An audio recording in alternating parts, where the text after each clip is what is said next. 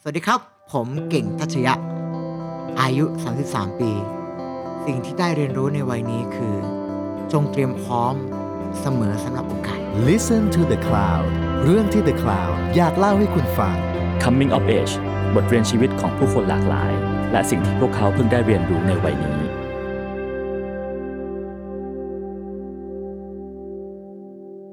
สวัสดีครับ นี่คือรายการ Coming of Age กับผม ทรงกรดบางยี่ขันธ์ครับ รายการที่เราจะชวนแขกรับเชิญมาพูดคุยกันถึงจุดเปลี่ยนครั้งต่าง ๆ ในชีวิตของเขา ว่าเขาผ่านอะไรมาถึงเป็นเขาในวันนี้นะครับ แล้วก็แขกรับเชิญของเราในวันนี้ครับ เป็นศิลปินที่มีแนวทางของตัวเองชัดเจนสุด ๆ และผมเชื่อว่าหลาย ๆ คน พอจะเดาว่าชีวิตเขาคงมาทางนี้แหละ คงมาแนวทางนี้แหละ แต่ผมมั่นใจครับว่าทุกคนว่าคุณเดาผิดแน่นอน คุณเก่งทัชยะ สวัสดีครับ บ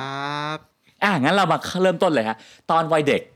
เด็กๆนะฮะเก่งเติบโตมากับครอบครัวแบบไหน แล้วก็ที่จังหวัดอะไรครับ ผมเป็นคนจังหวัดสงขลาครับ ครั แล้ว บผม ก็งานหลักของครอบครัวเราก็คือการขายเสื้อผ้านี่แหละ ครับ นะครับแล้วก็เติบโตมา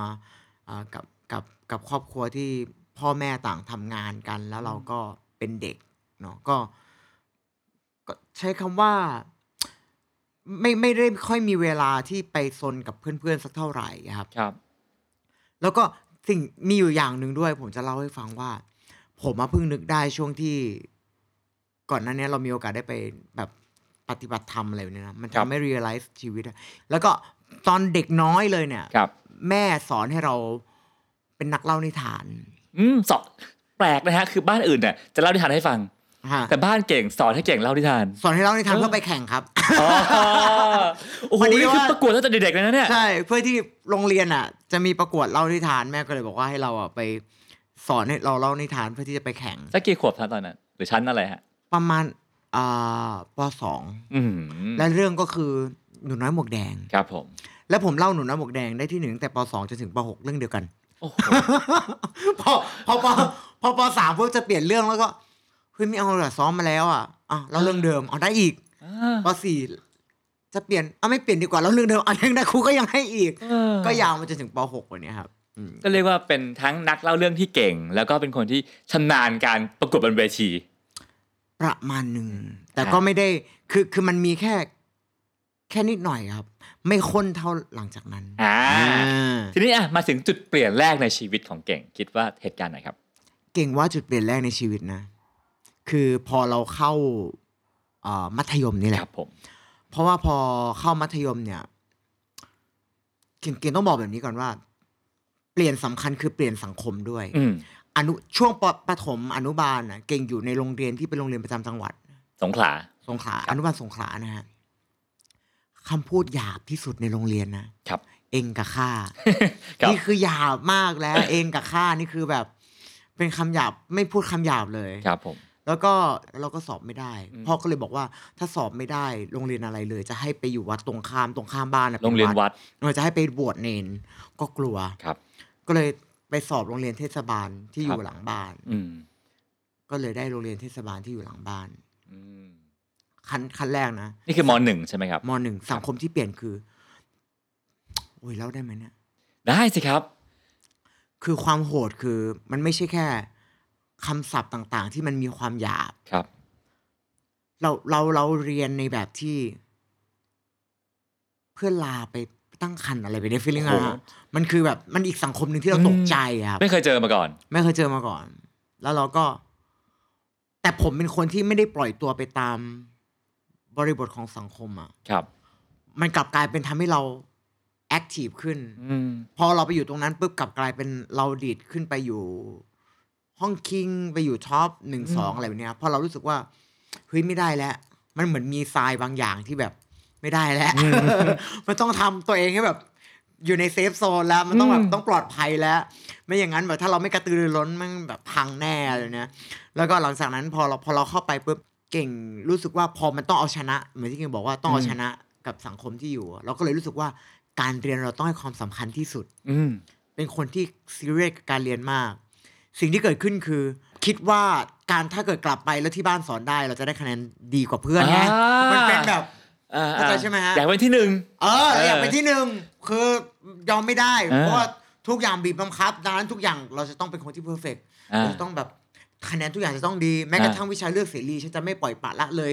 อะไรเย็บปักถักร้อยจะไม่เอาเราต้องเอาวิชาที่รู้สึกว่ากลับไปแล้วมีผู้เชี่ยวชาญในการสอน อ่า เราแล้วคะแนนเราจะต้องได้เต็ม ซึ่งคุณแม่ ประาณนั้น จบดนตรีมา จบดนตรีมา แต่ขายเสื้อผ้า อ่าเพราะฉะนั้นเก่งก็เลยเลือกเรียนดนตรี แล้วเรียนดนตรี ประเด็นคือ แม่สอนดนตรีอะไรอะ กลับบ้านมาเสร็จปุ๊บบอกแม่ว่า แม่สอนดนตรีไทยด้วยนะ ไปเลือกเรียนวิชาดนตรีไทย อื มาม แม่บอกว่าไม่ใช่ แม่จบดนตรีสากล แม่จบกีตาร์คลาสสิก โอ้โห โอ้โห ห่างเยอะ คน เล ละ ย ไม่มีความใกล้เลย แล้วก็ถามแม่ว่า ไม่เห็นกีตาร์สักตัวเลยในบ้านเนี่ยเออ ถ้าได้ได้ทำให้เก่งเข้าสู่วงการดนตรีไทย เรียกว่าด้วยความบังเอิญจับพลัดจับผลู ใช่ด้วยความบังเอิญเลย เออ แล้วก็ทำยังไงดีอ่ะ แต่มันมีสองสองตัวเลือกครับ ครับ มันเหมือนมีวิชาเลือกสองตัว อืม ก็เลยเลือกเรียนดนตรีสากลด้วย อ่า ก็อ่ะก็ได้ว่าอ่ะอย่างน้อยๆ ก็มีสองตัวก็เรียนดนตรีทั้งสองเลยแล้วกัน อ่า ก็ให้แม่สอนอันนึงอีกอันนึงก็ลองดูอะไร ค แบ รั บบ ก็ก็ก็เนี่ยก็เป็นจุดเปลี่ยนที่ทำให้รู้จักดนตรีไทย ซึ่งเครื่องดนตรีชิ้นแรกของเก่ง ครับผม ก็แอดวานซ์นี่อ่ะเป็นคุย ซึ่งไม่ใช่คุยธรรมดาด้วยคุยปกติของคนจะเป็นคุยเพียงออที่คนใช้กันทั่วไปครับ ครับผม ของเก่งเป็นคุยลิบก็คือคุยไซส์เล็ก อืม เหตุผลเพราะว่าผมหนัก 90 กิโล ตอน นั้น ตอนนั้นหนัก โอ้ 90 กิโล คนหนัก 90 กิโลสิ่งที่เกิดขึ้นก็คือ นิ้วสั้น ครับ นิ้วสั้นทั้งนั้น นิ้วเราจะกลางสำหรับเล่นคุยอันยาวไม่ได้ อ่า ก็เลยต้องใช้คุยลิบที่มีขนาดไซส์เล็กลงมาหน่อย ครับ นั่นแหละก็เลยเป็นเหตุผลที่ เลือกเครื่องดนตรีชิ้นแรกจากแบบตอนนั้นหนัก 90 กิโล อ่า แล้ว ประมาณนั้น สุดท้ายพอเรียนดนตรีไทยแล้วเรียนเก่งไหม ก็ประมาณนึงนะ อืม คือวัยกว่าเพื่อนในวัยกว่าเพื่อนที่อยู่ด้วยกันนะ อ่า แล้วเราก็อยู่ในวงดนตรีไทยของโรงเรียนด้วย ครับ ไม่อยากพูดเอง แต่คิดว่าน่าจะโอเคอยู่นะ อ่า อะไรแบบเนี้ย ทีนี้พอมาถึงการเลือกเรียนต่อมหาวิทยาลัย มาเรามีทรานอย่างอื่นอีก อ่า เชิญเชิญเชิญฮะ มอต้นมอต้นเราอยู่ที่เทศบาลใช่ไหมครับ ครับผม มอปลายเราย้ายที่เรียน อืม ไปเรียนที่โรงเรียนประจำจังหวัดมหาวิทยาลัยจังหวัดสงขลา อ่า ใช้ดนตรีไทยนี่แหละเป็น สอบเข้า สอบเข้าครับ แล้วก็ตัดสินใจเลือกเรียนไทยสังคม จริง ๆ เราสามารถเรียนวิทย์คณิตได้ แต่เรารู้สึกว่าเราอยากเรียนไทยสังคมเพราะเราชอบภาษาไทยฮะก็เลย อืม ก็เลยเลือกเลือกเรียนเป็นไทยสังคม แล้วก็เอ่อสอบความสามารถพิเศษทางด้านดนตรีไทยครับ ก็แปลว่าคลุกคลีกับดนตรีไทยอย่างเรียกว่าเต็มที่ในช่วงมปลายเนาะถูกไหมฮะ อืมไทยและสากลพี่ใช่ อ่า ไหม ทั้งคู่เลยเนาะ เพราะว่าสากลน่ะผมก็แข่งแบบสู้ตายเหมือนกันนะ อืม แต่สากลก็คือแข่งเป็นวงสตริงครับเทพภาคใต้เขาจะเรียกวงสตริง ครับผม แต่ก็คือเป็นแบบวงวงพ็อปเนี่ยแหละครับ แล้วว่าในช่วงในช่วงมปลายก็เดินสายประกวดดนตรีจริงจัง ใช่ครับ ผลเป็นไงบ้างฮะ อ่ามีทั้งทำวงเองแล้วก็ถ้าเอาเอาแยกเป็นสองฝั่งเนาะ ครับ ถ้าดนตรีไทยเนี่ย เราสอบเข้าวงของโรงเรียนดังนั้น เราจะอยู่ในแพลตฟอร์มที่เป็นวงของโรงเรียนนะ ค ค รั รั บบ ผม ซ้อมหนักมากทุกอย่างทุกสิ่งทุกอย่างอะไรแบบเนี่ย ส่วนฝั่งของสากลเนี่ย เริ่มต้นจากการฟอร์มวงเอง อืม อยากมีวง แต่ไม่มีคนเล่นให้ ครับ ต้องไปถามคนนู้นคนนี้ว่าเล่นคีย์บอร์ดเป็นไหม แค่พอเป็นเราก็จับเข้าวงเลย ครับ อะไรแบบนี้เพื่ออยากจะมีแข่งไงเพราะมัน อ่ามี มีแข่งเราอยากแข่งดนตรี แล้วก็ครูที่โรงเรียนอะเห็นเรามีความสามารถเขาก็เลยจับเราเข้าอยู่วงดนตรี ครับ เป็นวงประจำโรงเรียนชื่อว่า The Humble ครับ ครับผม เป็นวงของมหาวิทยาลัยวุฒิก็นี่แหละผมก็เลยอยู่ทั้งไทยและสากลตั้งแต่มปลาย แล้วก็แข่งทั้งคู่ ส่วนผลก็คือเอ่อค่อนข้างจะดีครับ อืม เพราะว่าโรงเรียนที่เก่งอยู่เป็นโรงเรียนสายประกวดอยู่แล้ว อ่า ครับทั้งไทยและสากลเหมือนกันเวลาไปถึงปุ๊บพอพูดว่าเป็นวงจากมหาทุกคนก็มองซ้ายมองขวากันแล้ว ครับ แล้วพอช่วงต้องเลือกมหาวิทยาลัย เก่ง แน่ชัดไหมฮะว่าเอาล่ะฉันจะมาทางดนตรีนี่แหละวะ แน่ชัดครับ ครับ เราค่อนข้างจะเลือกเบนเข็มนะ ต้องบอกว่ามันมันเป็นมันเป็นความสวิงของอารมณ์เนาะ อืม คือสิ่งที่เก่งบอกคือเก่งไม่ได้ คนน่ะจะชอบเห็นว่าเก่งนะเป็นเหมือนกับว่ามีความเป็นไทยอยู่ข้างใน เออ ไทยเนสแต่ว่าจริง ๆ แล้วเราก็เป็นคนที่ชอบดนตรีสากลด้วย เพราะเราเป็นคนที่เติบโตมาสมยุคอะ เออเออเออ เราเป็นคนที่เติบโตมาสมยุค เรารู้สึกว่าเราไม่ปิดกั้นกับวัฒนธรรมที่มันไหลเข้ามา เราพร้อมที่จะเปิดกว้างกับทุกอย่าง แล้วเราก็เห็นว่าเฮ้ยมันมีหลาย ๆ อย่างที่เราเราชอบอะไรแบบเนี้ย อ่าก็ก็เลยตัดสินใจว่ายังไงดี แต่ช่วงนั้นพอม .6 ปุ๊บเหมือนมีแข่งดนตรีไทย อันหนึ่งที่เราได้โอกาสได้ชมเชยระดับประเทศ ครับ เกี่ยวกับเป็นรางวัลของสมเด็จพระเทพอะครับ ครับผม ก็เลยคิดว่าเฮ้ยหรือว่าจริง ๆ แล้วความสามารถที่เราเก่งที่สุดก็คือการขับร้องไทยเดิมอะไรเนี่ย ตอนแรก เป็นคตน อนแรกเป็นวงคือเล่นเครื่องดนตรี ตอนแรกเป็นคนขลุ่ยก่อน อ่า จริงๆตั้งแต่มต้นเนี่ยเก่งเป็นคนขลุ่ยมาตลอดครับ ครับผม ยังคนคุยมาตลอดคนเครื่องเป่า แต่มาเบนเข็มมาตอนมห้ามหกนี่แหละ พอมีประกวดของสมเด็จพระเทพก็เลย ลองส่งแล้วพอได้ปุ๊บมันเหมือนเป็นอีโก้อะแต่สำหรับเก่งๆ มองเป็นสองแง่นะ คือมองเป็นแค่ข้อดีในการผลักดันตัวเองก็ได้ แต่ถ้าเกิดบางทีอะถ้ามองเป็นอีโก้จนทับตัวเองอะเก่งว่ามันก็ไม่น่ารักเลย อืม ซึ่งเออซึ่งก็แปลกจุดเปลี่ยนอยู่ดีจากเล่นดนตรีกลายมาเป็นคนร้องเนอะ ฮะเพราะความมั่นใจบางอย่าง เออแล้วก็ดันทำได้อีก ก็ก็ได้ใช่ครับ อ่ะเพราะฉะนั้นตอนนี้อาวุธหลักอาวุธหลักของเราก็คือว่าเป็นคนร้องเพลงไทยเดิม เป็นร้องเพลงไทยเดิมตัดสินใจตอนนั้นอินเพลงไทยเดิมอ่ะใช้คำว่าอิน เออ ช่วงนั้นมหกอินเพลงไทยเดิมมาก อินการร้องเพลงไทยเดิมมา ครั ก บ ก็เลยตัดสินใจว่า จะสอบเข้าเพลงไทยเดิม ที่ไหนเป็นอันดับหนึ่งในดวงใจ อันดับหนึ่งในดวงใจศิลปกรรมจุฬา ครับ เพราะ ผม ว่าที่โรงเรียนรุ่นพี่ปลูกฝังว่าศิลปกรรมจุฬาคือที่หนึ่งในอันดับในดนตรีไทย แล้วผลเป็นไงบ้างครับ ขึ้นมาสอบสองสามรอบครับ อืม แล้วก็ประกาศรายชื่อออกมา ครับ ไปสอบสัมภาษณ์นะ อืม เราติดหนึ่งในนั้น อ่าก็คือเหมือนเหมือนมีรายชื่อแล้วคือแค่สอบสัมภาษณ์ว่าผ่านไม่ผ่าน ใช่ครับ ซึ่งปกติแล้วเนี่ยเขาก็แค่เช็คว่าอ่ะคุณเป็นยังไง ซึ่งเกือบร้อยเปอร์เซ็นต์คือผ่านแน่นอน ใช่ครับ เราเราเดินไปบอกทุกคนแล้วว่าเป็นเด็กจุฬา อืม คือชูคอแล้วเนี่ยเดินเดินเดินไปเรียนโอ้ มีที่เรียนแล้วไงเออแล้วจุฬาด้วยอะไรเนี่ยโอ้โห เออ ชูมาก คือคือยุคพี่อะชอบแซวกันว่า ถ้าใครไม่ไปด่ากรรมการนะ มันผ่านแน่ๆอยู่แล้วอะ ซึ่งคนของเก่งเป็นยังไงฮะวันนั้น ผมของผมก็คือ ผมเป็นหนึ่งในร้านนะ คือตกสัมภาษณ์ ตกสัมภาษณ์ ไป ครับ ทำมีท่าไหนตอนตกสัมภาษณ์ พี่เชื่อไหม นะ ทุกวันเนี้ยผมยังไปถามเพื่อนเลยว่ามีใครตกสัมภาษณ์มั้งไม่มีนะ เออ ผมแบบเป็นคนเดียวเลยมั้งที่ที่ตกสัม แล้ว ภาษ แล้ว ณ์อะ เก่งในวันนั้นน่ะก็ยังไม่ใช่เก่งที่มีเขี้ยวมีผมสี อืม เป็นเด็กๆติ๋มๆคนหนึงอ่ะตกสัมภาษณ์ได้ไงอ่ะ คิดว่ามันไม่ติ่มเลยพี่ มัน ผมถึงบอกเลยว่า คือความฟิวชั่นของเก่งเนี่ยมันอยู่แม้กระทั่งนิสัยอ่ะ เออ คือนิสัยของผมมันไม่ค่อย มันอาจจะไม่ใช่เป็นแบบเด็กดนตรีไทยจ๋าด้วยมั้ง แล้วมีความฟิวชั่นแม้กระทั่งแบบ นิสัยของเราเหมือนที่เก่งบอกอ่ะ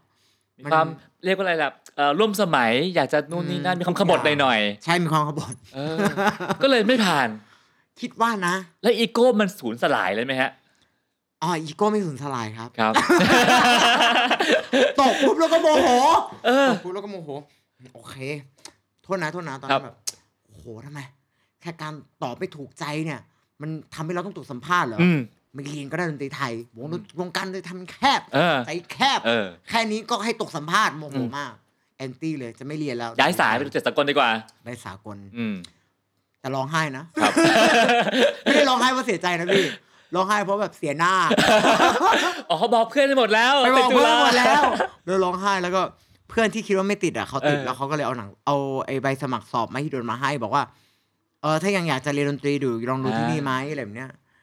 จริงๆไม่ได้อยู่มีอยู่ในใจนะ อื เรา ม ก็เลยเอาเอาก็ได้ เอาก็ได้ ก็ก็ลองเปิดดูแล้วก็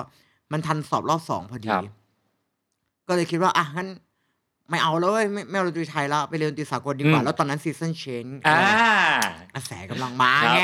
เออเอาวะที่นี่ก็ได้เป็นความหวังเรา อืม แต่มีเวลาแค่สี่วันในการสอบ ครับ สับร้องถูกไห ส ม อบร้อง ครับ ซึ่งเป็นสอบเป็นคลาสสิกอะครับ โอ้โห ก็คือโอเปร่าครับ ซึ่งจริงๆอะเก่งจะบอกก่อนว่ารอบอื่นไม่ได้สอบโอเปร่านะ ครับ เพราะเก่งตัดสินใจจะไปเรียนร้องเอนเตอร์เทนนะครับ อ่าร อบอื่นมันต้องสอบเป็นร้องแจ๊สหรือร้องพ็อปนี่แหละ แต่รอบนั้นเหมือนกรรมการป่วยอะก็เลยเอากรรมการคลาสสิกอะมานั่งสอบ ผมก็เลยต้องไปแบบ คือเนี่ยชีวิตผมมัน เออ ถูกกลันแกล้งแบบนี้พี่เห็นไหมคือถ้าเกิดสอบตามธรรมเนียมปกติผมอาจจะได้ก็ได้ เออ แต่ตอนนี้อยู่ๆก็แบบขั้นตอนพิเศษ พอดีว่ากรรมการไม่ว่างต้องเอากรรมการคลาสสิกมาสอบดังนั้นผู้สอบต้องสอบเพลงคลาสสิกเลยนะเอาไงดีว่ามีเวลาสี่วันอ่ะลองก็ได้เลยเนี่ย ก็ทำไม่ทันมันก็มีรอบสามเนาะ ครับ ใช่ไหมก็ไปสอบ ก็สอบสอบไอตัวเอนเตอร์เทนนี่แหละร้องเป็นคลาไอดนตรีสากล ครับ แต่มันมีลงวิชาหนึ่งสองสาม อืม ลำดับสองเราก็เลยลงเป็นดนตรีไทย เผื่อไว้ เผื่อไว้เพราะว่าซ้อมไปแล้ว อ่า ซ้อมไปแล้วเพิ่งซ้อมมาเพิ่งสอบมาอ่ะลองดูก็ได้ ก็ไปสอบเสร็จปุ๊บทุกอย่าง เสร็จประกาศผลออกมา ดนตรีสากลไม่ติด อืม เราก็ไล่ดูเออไม่ไม่ติดว่ะงั้นเดี๋ยวเราค่อยไปสอบรอบสามดีกว่า ครับ ไล่เล่นๆ ไล่ลงไปเรื่อยๆ เอ้า มีรายชื่อติดอยู่ในฝั่งดนตรีไทย อืม แล้วคะแนนอ่ะ เป็นแบบ ดอกจันอะคะแนนสูง โอ้ อะ โห อยู่ในแบบนักเรียนเกรดแบบสูงมากอะมีสิทธิ์สอบทุนอะหันคุยกับแม่หุยแม่ค่าเทอมเขาก็แพงเนาะ เออเรามีสิทธิ์สอบทุนไปเอาไงดีอะเออ แม่ก็เลยว่า ก็ปรึกษาหลายคนแล้วปรึกษา ครับ ครูดนตรีสากลด้วย อืม ครูก็บอกว่าเข้าไปแล้วค่อยเข้าไปเปลี่ยน เออ เอาให้มันได้ก่อน เออ เอาที่มันได้ก่อน เออโอเคโอเค ก็ได้เข้าไปก็ได้ อืม นั่นแหละ สรุปก็คือเข้าไป เรียนที่ไทยที่ไม่ดน คือ หนีไม่ เอ พ้น อคือถ้ามองมองในแง่ความก้าวหน้านะฮะการเลือกเลือกเรียนดนตรีไทยเนี่ยมันแคบกว่าสากลไหมในวันนั้น ในวันนั้นคิดว่าแคบกว่า อืม ในวันนั้นนะ อืม อ๋อแต่ในวันนั้นไม่เคยคิดว่าเรื่องแคบหรือไม่แคบ ครับ เรื่องเรื่องคิดว่าแคบไม่แคบมันมันมันมาประมาณปีสี่ อืม ช่วงที่เราคิดว่าเราจะจบแล้วไปทำอะไร อ่าเพราะฉะนั้นช่วงเรียนมหาลัยของเก่งก็คือเอ่อสรุปกับดนตรีทั้งสองด้านอยู่เหมือนเดิม ไทยและสากล พี่พี่เชื่อไหมพี่ลองถ้ามีไมค์ไปถามเพื่อนเก่งอะ ครับ บางคนยังคิดว่าผมจบสากลนะ เพราะว่าดูดิตัวเก่งเนี่ยเป็นคนที่เรียนทั้งเรียนเรียนเอกไทยนะ ครับ แต่มันมีไมเนอร์ เออ เครื่องดนตรี ซึ่งเขาบังคับเรียนแค่สี่ตัว ครับ ก็คือเรียนแค่สองเทอม อืม ไมเนอร์เรียนเครื่องดนตรีอะไรก็ได้ ผมไปเรียน voice jazz อะ อืม ผมเรียนเจ็ดตัวเพอครูก็ไม่ยอมปล่อย คือครูพอเจอเราแล้วปุ๊บครูเหมือนแบบเจอนักเรียนที่ชอบ แล้วเราก็เออเหมือนเจอครูที่ชอบ แล้วเราก็ไม่เรียนอย่างอื่นนะเครื่องดนตรีเราก็ไม่เรียนเรียนแต่บอยแจ๊สมีแค่ปีหนึ่งเทอมแรกที่ไม่ที่ไม่ได้เรียน ปีหนึ่งเทอมสองก็เริ่มเรียนยาวมาเลย ซึ่งเก่งร้องแจ๊สได้ ได้ เฮ้ย ขอสักหน่อยได้ปะ อะไรเดียอืม Summertime and the living is easy. We are jumping and the curtain is high. โอ้ ได้ไหมเนี่ย โอ้ยไม่ธรรมดา ไม่ธรรมดา เออ แต่คนไม่ค่อยรู้เนาะเรื่องนี้ ใช่ครับ เออ ผมเคยได้ร้อยเต็มแบบพวกเมเจอร์ไม่ได้นะเพื่อนก็เลย เออ แบบว่านั่นนะครับ ผมถึงแบบเป็นความเข้าใจผิดว่าบางคนอ่ะเข้าใจว่าผมอ่ะจบดนตรีสาก เอ ล อ แล้วไทยมาทั้งชีวิตเลยนะ โอ้โหจริง ๆ ไม่ใช่เว้ย อ่ะ แล้วช่วงนั้นก็เดินสายประกวดไหมฮะ สมัยเรียนมหาลัย ประกวด อ่า ประกวดอะไรฮะอันนั้น ดนตรีไทยเนี่ยแค่เรียนเลยผมจะบอกให้ อืม โซนประกวดเนี่ยจะมาทางฝั่งสากลหมดเลย ครับ วงอ่ะ วงเขาหานักร้อง อืม เขาก็เลยเอาเราไปเป็นนักร้องในวง ครับ พอดีว่าตอนมัธยมเนี่ยเราเคยแข่งด้วยกัน แต่พอเข้ามาหาลัยเรามาเจอกัน เราก็เลยเซตวงด้วยกัน อืม ตอนนั้นชื่อวงว่าอุ้มปุ น่ารักเชียว วงอุ้มปุวงของเก่งวงอุ้มปุสไตล์ดนตรีเป็นเอ่อฟิวชั่นนะฮะ ครับผม ไม่ไม่ได้ไทยฟิวชั่นเลยนะ เป็นฟิวชั่น อืม เอ่อให้นึกถึงคริสเชนโด อ่า เวอร์ชันเก่านะฮะ ครับผม เจ็ดแปดสัดส่วนเจ็ดแปดสัดส่วนยากยากๆอะไรแบบเนี่ยประมาณนั้นเลยครับ แล้วก็รองมีโปรแกชั่น อืม มีอะไรประมาณนั้น ซึ่งเวลาประกวดเนี่ย เก่งประกวดเป็นแบบวง ไม่ประกวดเดี่ยว ใช่ เดี๋ ไม่ค่อยวเดี๋ยวยกับ ไม่ค่อยประกวดเดียวบ้างแต่แต่หลังๆมาเน้นวง เพราะเหมือนเวทีประกวดเดียวอ่ะเก่งพยายามจะเซตไมล์เซตข้างในแต่มันทำความเข้าใจกับ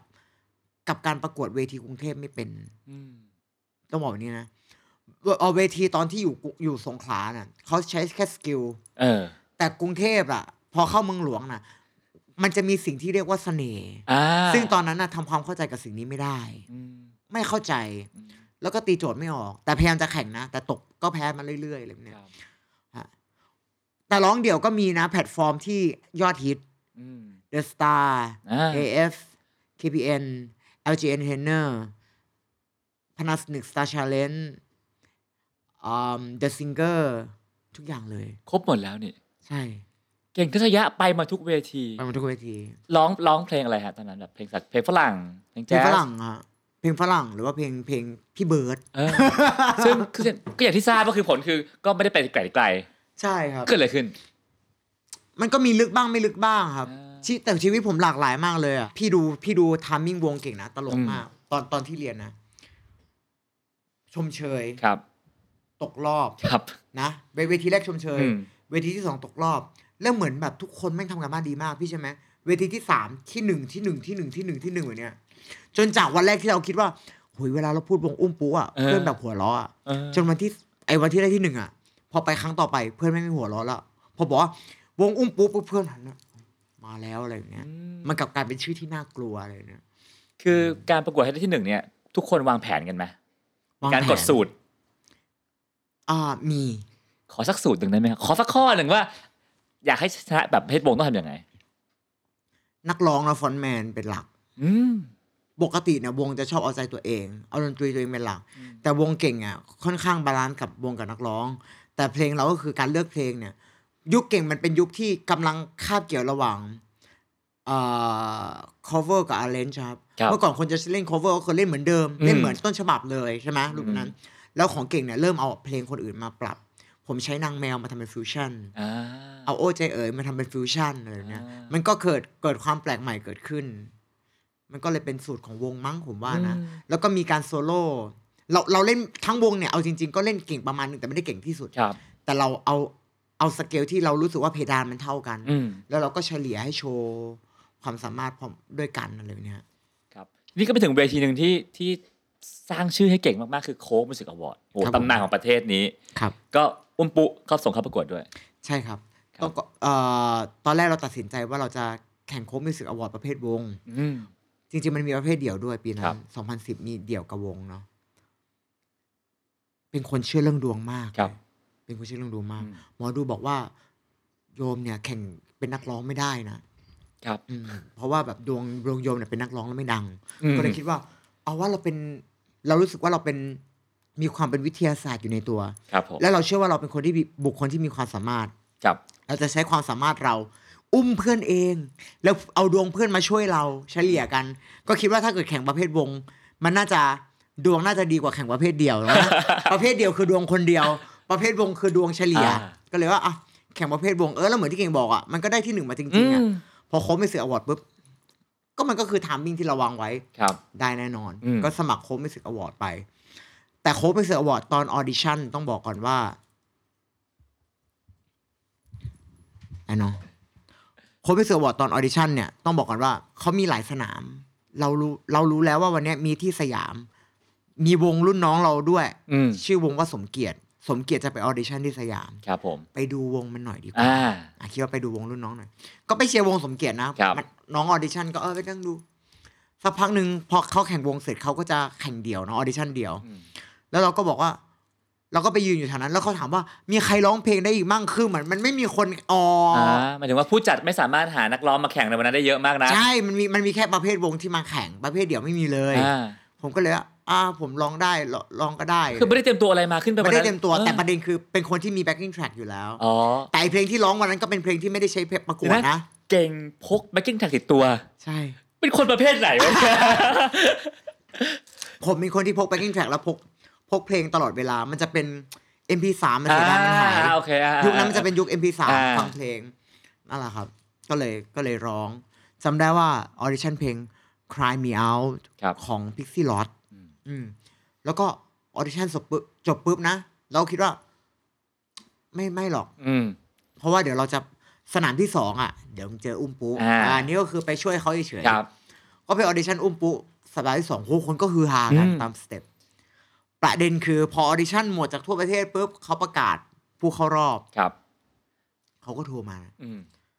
รู้แล้วว่าโทรมาจากมาจากแบบผู้จัด ครั เขา บ คิดแล้วว่าเขารอบแน่นอน เขาบอกว่าอะไรรู้ไหมเขาบอกว่า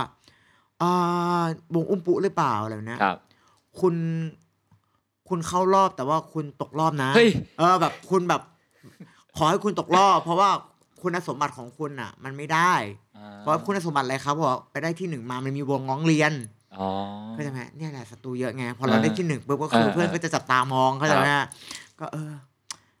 ก็ก็ได้ครับ แล้วเขาก็พูดอีกว่า แต่เดี่ยวน้องก็เข้านะ ่า ร้องเดี่ยวน้องก็เข้า แต่น้องได้รางวัลแบบที่หนึ่งมา พี่ก็เลยไม่ให้เข้ารอ ตั บ ดสิทธิ์ทั้งคู่ ตัดสิทธิ์ทั้งคู่ ผมก็ได้ครับได้ครับก็วางสายว่าเสียดายเนาะเวทีใหญ่ เออ เอาอีกแล้วอีโก้ทำงานวูขึ้นมา ทันใดนั้นสมองก็ทำงานว่าเฮ้ยเดี๋ยวก่อนประเภทวงอะเข้าใจแต่ประเภทเดี่ยวเนี่ยไม่เข้าใจ อืม คือการได้รางวัลที่หนึ่งประเภทวง แล้วจะมาตัดสิทธิ์ประเภทเดียวเนี่ยไม่ถูกต้อง อืม หรือเบอร์โทรกลับโทรไม่ติด ไปดูเบอร์เบอร์เบอร์ปุ๊บปุ๊บปุ๊บเห็นเบอร์ติดต่อเขาไม่เสือบอกโทรกลับไปเล่าให้ฟัง พี่ครับผมมีเรื่องจะเล่าให้ฟัง อืม นี่นี่นี่นี่สักพักหนึ่งเบอร์เก่าโทรกลับมาแล้วบอก ครับ โทรไปเวียงสมองทำไมโทร อ๋อคือเบอร์โทรไปคือ small room ซึ่งเป็นหนึ่งในผู้จัด เออ ในกรรม ไอ้ การ ไอ้เบอร์ที่เราโทรไปไอ้เบอร์ตอนแรกที่โทรมาไม่ใช่ไม่ไม่รู้ใคร เอ น่าจะ อ เหมือนจะเป็น MTV ตอนนั้นนะครับ ที่จัด เออ แล้วคราวเนี้ย เหมือนเขาตัดสินเราไปแล้ว แล้วเราอะโทรกลับ MTV ไม่รับ เออ ก็เลยไปโทรแต่เราไม่รู้ว่าเป็นเบอร์ small room เออก็เหมือน small room เป็นซอสเหมือนใครเป็นซอสใครสักอย่าง อ่า อะก็เลยโทรเข้า small room เราก็ไม่รู้ก็โทรเล่า small room ก็เลยโทรไปอธิบายเยนนี่ก็เลยโทรกลับมาแล้วบอกให้เขารอบก็ได้ อ่า เออ โอ้ที่สำคัญมากนะ สำคัญจุดเปลี่ยนเลย เออ แค่นิดเดียวเอง เออ ถ้าเหวียงถูกเวลา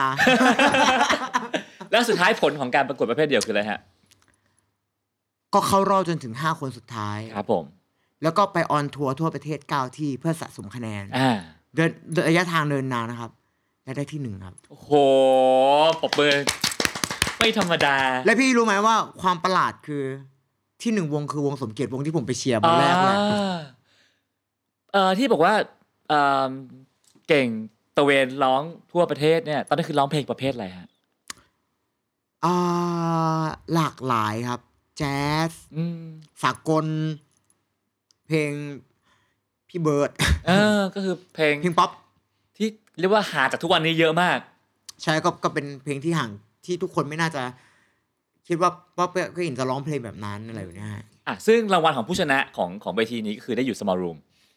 อุ๊ย ใช่ไหม พี่รู้ ฮะ พี่รู้ไหมว่ารางวัลของเวทีนี้คืออะไร คืออะไรครับ รางวัลของเวทีโค้มิสึกอวอร์ดเปลี่ยนชีวิตเก่งไปตลอดการ นั่นก็คือ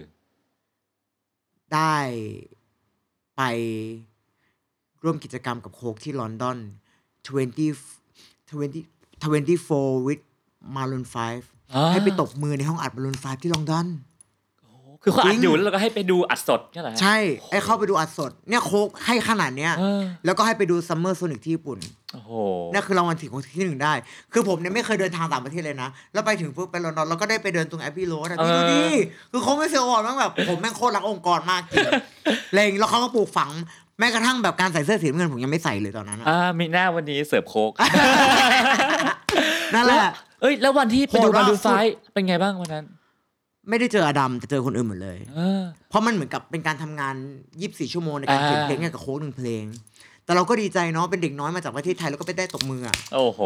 ว่าบินมาจากไทยอะไปถึงแบบลอนดอนอะ โหเปิดโลกสุด เปิดโลกสุดๆ แล้วเราไม่ อ่า เราไม่คิดเลยว่าเขาจะให้โอกาสแบบ ใช่ไหมคือคือผมมันมันมันที่สุดอะรางวัลผมยังแบบรู้สึกเลยว่าผมแม่งสุดว่ะ ๆอืม เออ คือคือหลาย ๆ คนชอบบอกว่าไอ้รางวัลประเภทเนี้ยมันไม่ได้มีอะไรหรอก คือให้ไปดูนั่นดูนี่ แต่บางคนบอกว่า เฮ้ย มันคือแรงประจานเด็ก ๆ นะ พี่พี่เชื่อไหมว่าการที่ผมได้ไปลอนดอนมันมันเขาให้ไปดูที่โอทูอะที่มัน อืม เป็นพิพิธภัณฑ์ดนตรีอะ ครับ เรารู้เลยว่าบ้านบ้านเมืองเขาแม่งแบบล้ำกว่าเราเยอะ อืม แม้กระทั่งมันมีเสื้อ ผมจำได้ว่ามันมีเสื้อเอมี่ไวท์เฮา อืม แล้วมันก็มีแมปขึ้นมา บอกว่าชุดเนี่ยนางใส่ที่ไหน เออ คือมันแบบ มันเลิศอ่ะ เออ เออ มันทำให้เราอยากจะเป็นอย่างนั้นบ้าง ใช่ แล้วพิเศษกว่านั้นคือได้ดูซัมเมอร์โซนิกที่ ครับ ญี่ปุ่น ผมเนี่ยเป็นสายร้องเนาะ เออ เราไม่เก็ตพวกเนี้ย แต่เราเป็นคนที่ได้ไปแล้วฉันต้องโกยเต็มที่ อืม ผมนั่งลิสต์เลยว่าวงมีวงอะไรบ้าง ไม่รู้จักผมก็ต้องไปทำการบ้านใน YouTube แล้วผมก็ดูว่ามันน่าสนใจไหม ผมวิ่งตลอดเลยนะ ครับ ไอตัวไลน์อัพอะครับ คือผมดูวงไม่รู้จักหมดเลยทำให้ผมรู้จักหลาย ๆ วง ผมจำได้ว่าวงแรกที่ผมเห็น ที่ผมไปดูซัมเมอร์โซนิกคือเดอะติงติง อืม สองคนมันสุดมาก เออ เออ แล้วญี่ปุ่นทำให้เราซึมซับวัฒนธรรมการฟังดนตรี เพราะผมรู้สึกว่าแบบนี้ไม่มีในเมืองไทยอ่ะ อ่า ถูกไหมในเมืองไทยเราต้องมานั่งดูแบบ เออ แบบอาซ้ายขวาเอ้ยดูแบบ แต่ที่นู่นคือแบบทุกคนไปเพื่อฟังดนตรีวางกระเป๋าปุ๊บกูจอยละนั่งมันแล้วอะไรเนี่ย ดูคอน อ่า เนี่ยไอไอปีนั้นน่ะมีคอน ครับ มีเดอะมีเดอะติงติงเอ็กเจแปน โอ้โหตำนานเลย นั่นเป็นสิ่งที่แบบ โอ้โหแบบฟินอะโคตรฟินแบบที่สุดแล้วในชีวิตอะก็เลยทำให้เรากลับมา แล้วก็มองโลกต่างออกไป อืม จากการที่เราเป็นนักร้องเฉยๆเรารู้แล้วว่า การเป็นศิลปินที่แท้จริงคือ performance อืม ใช่ไหมแล้วแม้กระทั่งการฟังคอนนะ ครับ เราไปฟังคอนเรารู้เลยว่าแบบเฮ้ยจริง ๆ เมทัลมันไม่ได้โวยวายล่ะ ที่โวยวายเพราะคนมันเล่นไม่ถึง อ๋อ ถูกป่ะเพราะเราไปฟังแบบของแท้อะเสียงโคตรเคลียร์แบบอย่างกับเสียงสวรรค์เลย แม้กระทั่งการวากการบาลานซ์เสียงชั้นเชิงมันช่างดูเป็นแบบ มีระดับมีคลาส ฟังได้แบบ สามารถนอนฟังคอนได้ก็เกิดแบบเนี้ยมันไม่แบบนั้นพอแบบ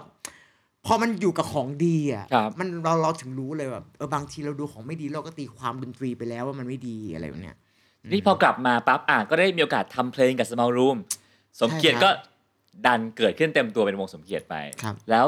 เก่งทัชยะเนี่ยไม่เห็นมีเป็น ตอน เก่ นั้ ง นก็ บอลลู จริ ม ง เล สิ ย ทธิกรเนาะเราก็พยายาม อ่า จะส่งเพลงแหละ ส่งเพลง ทำเอง แล้วก็ ทำเองเอง ทำเพลงเอง อ่า เพราะเขาไม่ทำให้ เป็นเพลงแนวไหนตอนนั้น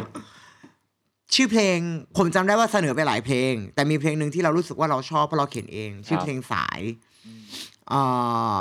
จำได้เลยว่าที่จำได้แน่ๆคือเพลงสายนี่แหละที่จำเพลงสายได้เพราะว่าพอ The Voice จบปุ๊บเราปล่อยเพลงสายแล้วมันมันก็กลับกลายเป็นดังไงแล้วก็เลยว่าเป็นเพลงที่เราเคยเสนอแต่มันไม่ผ่าน ครับ ก็ก็เลยส่งไปแล้วมันไม่ได้ก็เลยแบบ เอ๊ยยังไงวะอะไรเนี่ยห คือส่ง จริๆ กี่รอบกี่รอบกี่เพลงกี่เพลงก็ไม่ผ่านเลย ไม่ผ่านฮะ เพราะอะไรฮะ ถ้ารู้ว่าน่าจะผ่านแล้วมัน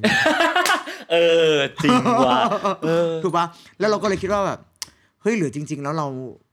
ตอนนั้นนะควความรู้และประสบการณ์ตอนนั้นทำให้รู้สึกว่า เราหรือเราไม่มีมูลค่าพอที่เขาจะลงทุน อืม ตอนนั้นนะ แล้วพยายามหาข้อแค่ตัวนะหรือเราอาจจะยังดีไม่พอ ก็แต่กลับมาคิดแบบ มันมีอะไรอีกที่เราจะต้องซ่อมแซมวะอะไรแบบเนี้ย เพราะมันแบบสกิลเรามันโหดถึงขนาดที่แบบได้ที่หนึ่งแล้ว เออ มันการันตีแล้วอะ อืม หรือมันจะเป็นเรื่องของคาแรคเตอร์หรือเสน่ห์แต่ตอนนั้นเสียงมันก็มีคาแรคเตอร์แล้ว ครับ ก็ยังไงดีก็เลยคิดว่าอันน่าจะเป็นบิสเนสแน่เลยอะไรแบบ อื นี้ ม แล้วเมื่อก่อนช่วงนั้นน้ำท่วมกรุงเทพพอ ครับ ดีน้ำท่วมกรุงเทพพอดี ผมก็เลย ประชดชีวิต ก็เลยคิดว่าอันในในๆน้ำท่วมกรุงเทพแล้ว ก่อนกลับบ้านขอสักหน่อยแล้วกัน ครับ ก็ไปที่ร้านหนังสือเลย อืม วางแผนเลยว่าเออจริง ๆ เด็กในยุคนั้นจะชอบอ่านหนังสือพวกให้แรงบันดาลใจ อืม แต่เก่งมองต่างเก่งรู้สึกว่า ถ้าเกิดค่ายมองเราเป็นบิสเนสดังนั้นเราจะมองตัวเองเป็นเป็นโปรดักที่ อืม ที่คุณจะต้องหันกลับมาอีกทีแล้วจะต้องเสียใจ โอ้โห นะไม่ได้หมายถึงไม่ถึงค่าย นะหมายถึง โอเค แบบว่าหลายๆอย่าง อ่า แล้ว อ่าร รวมๆอะไรแบบเนี้ยแล้วก็เลยไปที่เชลฟ์หนังสือ ครับ แล้วก็เจอหนังสือเล่มหนึ่งชื่อว่า ทวนกระแสธุรกิจคิดต่างไม่มีทางตัน ครับ หนังสือแปลญี่ปุ่น อืม ชื่อโคตรยาวเลย ครับ อ่าแล้วก็เป็นหนังสือที่เปลี่ยนชีวิตเก่งไปตลอดการ หนังสือเล่มนี้มันสอนเก่งหลายๆอย่าง แล้วเก่งเอาหนังสือเล่มเนี้ยกลับไปที่สงขลาช่วงที่น้ำท่วมกรุงเทพ แล้วเราก็ชำแหละตัวเองออก แล้วก็ลองวางว่าถ้าโปรดักต์เนี้ยตอนนั้นไม่เก่งสิทธิกรนะฮะ ครับ สิทธิกรเก่งสิทธิกรเนี่ยจะทำให้เป็นโปรดักต์ที่อยากขายเนี่ยมันต้องปรับปรุงอะไรบ้าง ซึ่ง ขั้นแร เก่ง ก ไม่เคยมีแบ็กกราวด์ความรู้เรื่องนี้มาก่อนเลย ไม่มีเลย อืม เริ่มเลย ครับ วิธีการขั้นแรกคือ เราอยู่ในวงการตอนนั้นนะ ครับ ที่มันไม่ดังนะ่ะ พี่อยู่มาเป็นสิบปียี่สิบปี อยู่มาเป็นแบบสิบ10 ปีบวกบวกๆเพราะว่าสิ่งที่เกิดขึ้นคือเราประกวดทุกวัน คนที่เป็นสายประกวดจะเห็นเก่งอยู่เพราะเก่งเหมือนที่เก่งบอกว่าเก่งไปประกวดเดิน อืม สไตล์เอฟเด็กที่เดินสายด้วยกันจะรู้อยู่แล้ว วิธีการคือทำยังไงให้สินค้าที่มันมีอยู่ในตลาดอ่ะมันใหม่ก็คือรีแบรนดิ้ง อืม หนังสือบอกให้รีแบรนดิ้ง ครับ โปรดักต์ถ้ามันไม่มันซ้ำอยู่แล้วให้คุณรีแบรนดิ้ง ก็เลยเปลี่ยนชื่อแบรนด์จากเก่งสิทธิกรเป็นเก่งทัชยะอ่า ทำไมถึงเลือกชื่อทัชยะ หมอดูตั้งให้ แค่ นั่นเอง คือดูดูทีวีอยู่แล้วรู้สึกว่าหมอดูคนนี้ตั้งชื่อเก่งจังเป็นวิทยาศาสตร์ดีก็เลยไปให้หมอดูคนนี้ตั้งให้ชื่ออาจารย์สมเจตนะฮะ ครับ อืมก็โหก็เหลือเชื่อแล้วนะว่าชื่อนี้จะเปลี่ยนชีวิตเราไปตลอดกาลเถียงกับแม่ด้วยแม่จะไม่ยอมให้เปลี่ยนชื่อนี้ อ่า เพราะแม่รู้สึกว่าแม่อยากให้อีกชื่อหนึ่งค่อยมาหาชื่อ อ่า แต่เราเอาชื่อนี้แหละอะไรเงี้ยครับ ก็เลยก็เลยเป็นชื่อทัชยะ แล้วบังเอิญตอนนั้น The Voice มาพอดี อืม The Voice เข้ามาในไทยแลนด์พอดี แล้วเราก็หาเหตุผลในการซัพพอร์ตตัวเองว่า ตอนแรกเราตัดสินใจว่าจะไม่แข่งแล้วเพราะเราเป็นศิลปินแล้ว อืม แต่ The Voice เป็นเวทีที่เราไปดูเมืองนอกเนี่ยศิลปินประกวดได้ ครับ เราก็เลยว่าอ๋อเออศิลปินประกวดเมืองนอกประกวดได้งั้นไทยก็ต้องประกวดได้ อืม ก็เลยยกยกหูไปหาพี่ที่ สมารุม ที่อ่ะที่รู้จักกันพี่อ้อมอะครับ พี่อ้อมพี่อ้อมขอไปขอไปแข่งได้ไหมอะไรแบบเนี้ยอ่ะก็ก็บอกเขานิดหน่อยอะไรเลยเพราะตอนนั้นมันไม่เหมือนได้ไม่ได้ทรายนะครับหมายถึงว่าเป็นสัญญาใจอะ เพลงก็ยังไม่ได้ออก ใช่เพลงก็ยังไม่ได้ออกแล้วอ่ะก็ดีกว่าทำอย่างอื่นอะไรแบบเนี้ยอ่ะ ครับ พี่ขอผมขอไปลองดูก่อนแล้วกันอะไรแบบเนี้ยเขาอ่ะได้ได้ได้เนี่ยก็เลยก็เลยเอา The Voice เนี่ยเป็นเป็นโจทย์ ครับ แล้วก็เอาหนังสือมาเป็นโครง แล้วก็เอาตัวเองทดสอบกับเวที The Voice ครับ ไม่ว่าจะเป็นแพ c เกจจิ้ง อ่า ที่ห่อหุ้มก็คือเสื้อผ้า เออ ไม่รู้ได้ได้จำกันได้หรือเปล่าว่า Blind Audition เสื้อสีเขียวที่ใส่เหมือน Versace ครับ อืม อันนี้นก็คือเป็นเสื้อที่จากหนังสือนะ แปลจากหนังสืออีกทีนะ ครับ เป็นเสื้อที่หาซื้อ มันเหมือนแพงแต่ถูกอะ่ะ ครับ คือคือมันสามารถซื้อได้ตามร้านขายเสื้อมือสองอะไรเนี่ยแต่มันมีความแพงอยู่ในนั้น ม แล้วก็สองก็คืออีกหนึ่งเรื่องนะ น่าสนใจมากพี่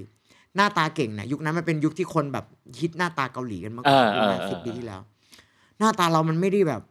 ไม่ได้ดีเราขายหน้าตาไม่ได้อะ ครับ ดังนั้นสิ่งที่เราขายได้ก็คืออย่างอื่น เราก็เล ค ย รับ ว่างั้นเอาทรงผมดีกว่าอะไรแบบเนี้ยดังนั้นเราก็เลยเลือกทรงผมที่เป็นแบบนั้น เสื้อผ้าที่เป็นแบบนั้น หนังสือสอนว่าทำยังไงก็ได้ให้โปรดักของคุณอะแตกต่างแต่ก๊อปปี้ง่าย เออ ต้องอยากก๊อปปี้ ออ คือเห็นปุ๊บแล้วก็คืออยากก๊อปปี้พี่จะเห็นว่าโจทย์เก่งมันมันตีแตกประมาณหนึ่งเพราะว่าหลังจากที่ The Voice Blind Audition ออกไปอะอีเสื้อแบบเนี้ยมันขายเต็มไปหมดเลย เออ เออ นั่นแหละ โอ้เรา แต่เราก็แต่การตีโจทย์แตกมันคือเหมือนซื้อหวยนะ ถูกไหมเราก็ไม่รู้ว่าโจทย์เรามันจะแตกไม่แตก แต่มันบังเอิญว่าวันนั้นน่ะ หนังสือมันทำให้เราซื้อหวยแล้วถูกรางวัลที่หนึ่ง เพราะเพราะฉะนั้นสิ่งที่เก่งเตรียมไปเนี่ยอ่ะเมื่อกี้พูดเรื่องรูปลักษณ์แล้วเนอะก็ตั้งใจมากๆแล้วเพลงนะฮะเตรียมเพลงอะไรไป What's my name โจทย์คืออะไร โจทย์คือเป็นเพลงที่คนรู้จัก แต่ทำยังไงให้คน ไม่รู้จัก เออเออ แล้วแล้วยังคิดเรื่องไทยเรื่องสากลอะไรอย่างนี้อยู่ไหม อ่า จะบอกว่าช่วงที่เป็น What's My Name จะบอกเป็นช่วงที่ไป What's My Name เนี่ย เริ่มร้องห้องอาหาร แล้วร้องแต่เพลงสากลดังนั้นช่วง What's My Name เนี่ยไม่ได้คิดถึงเรื่องไทยเลย ครับ เก่งเก่งจะบอกว่าดนตรีไทยเนี่ย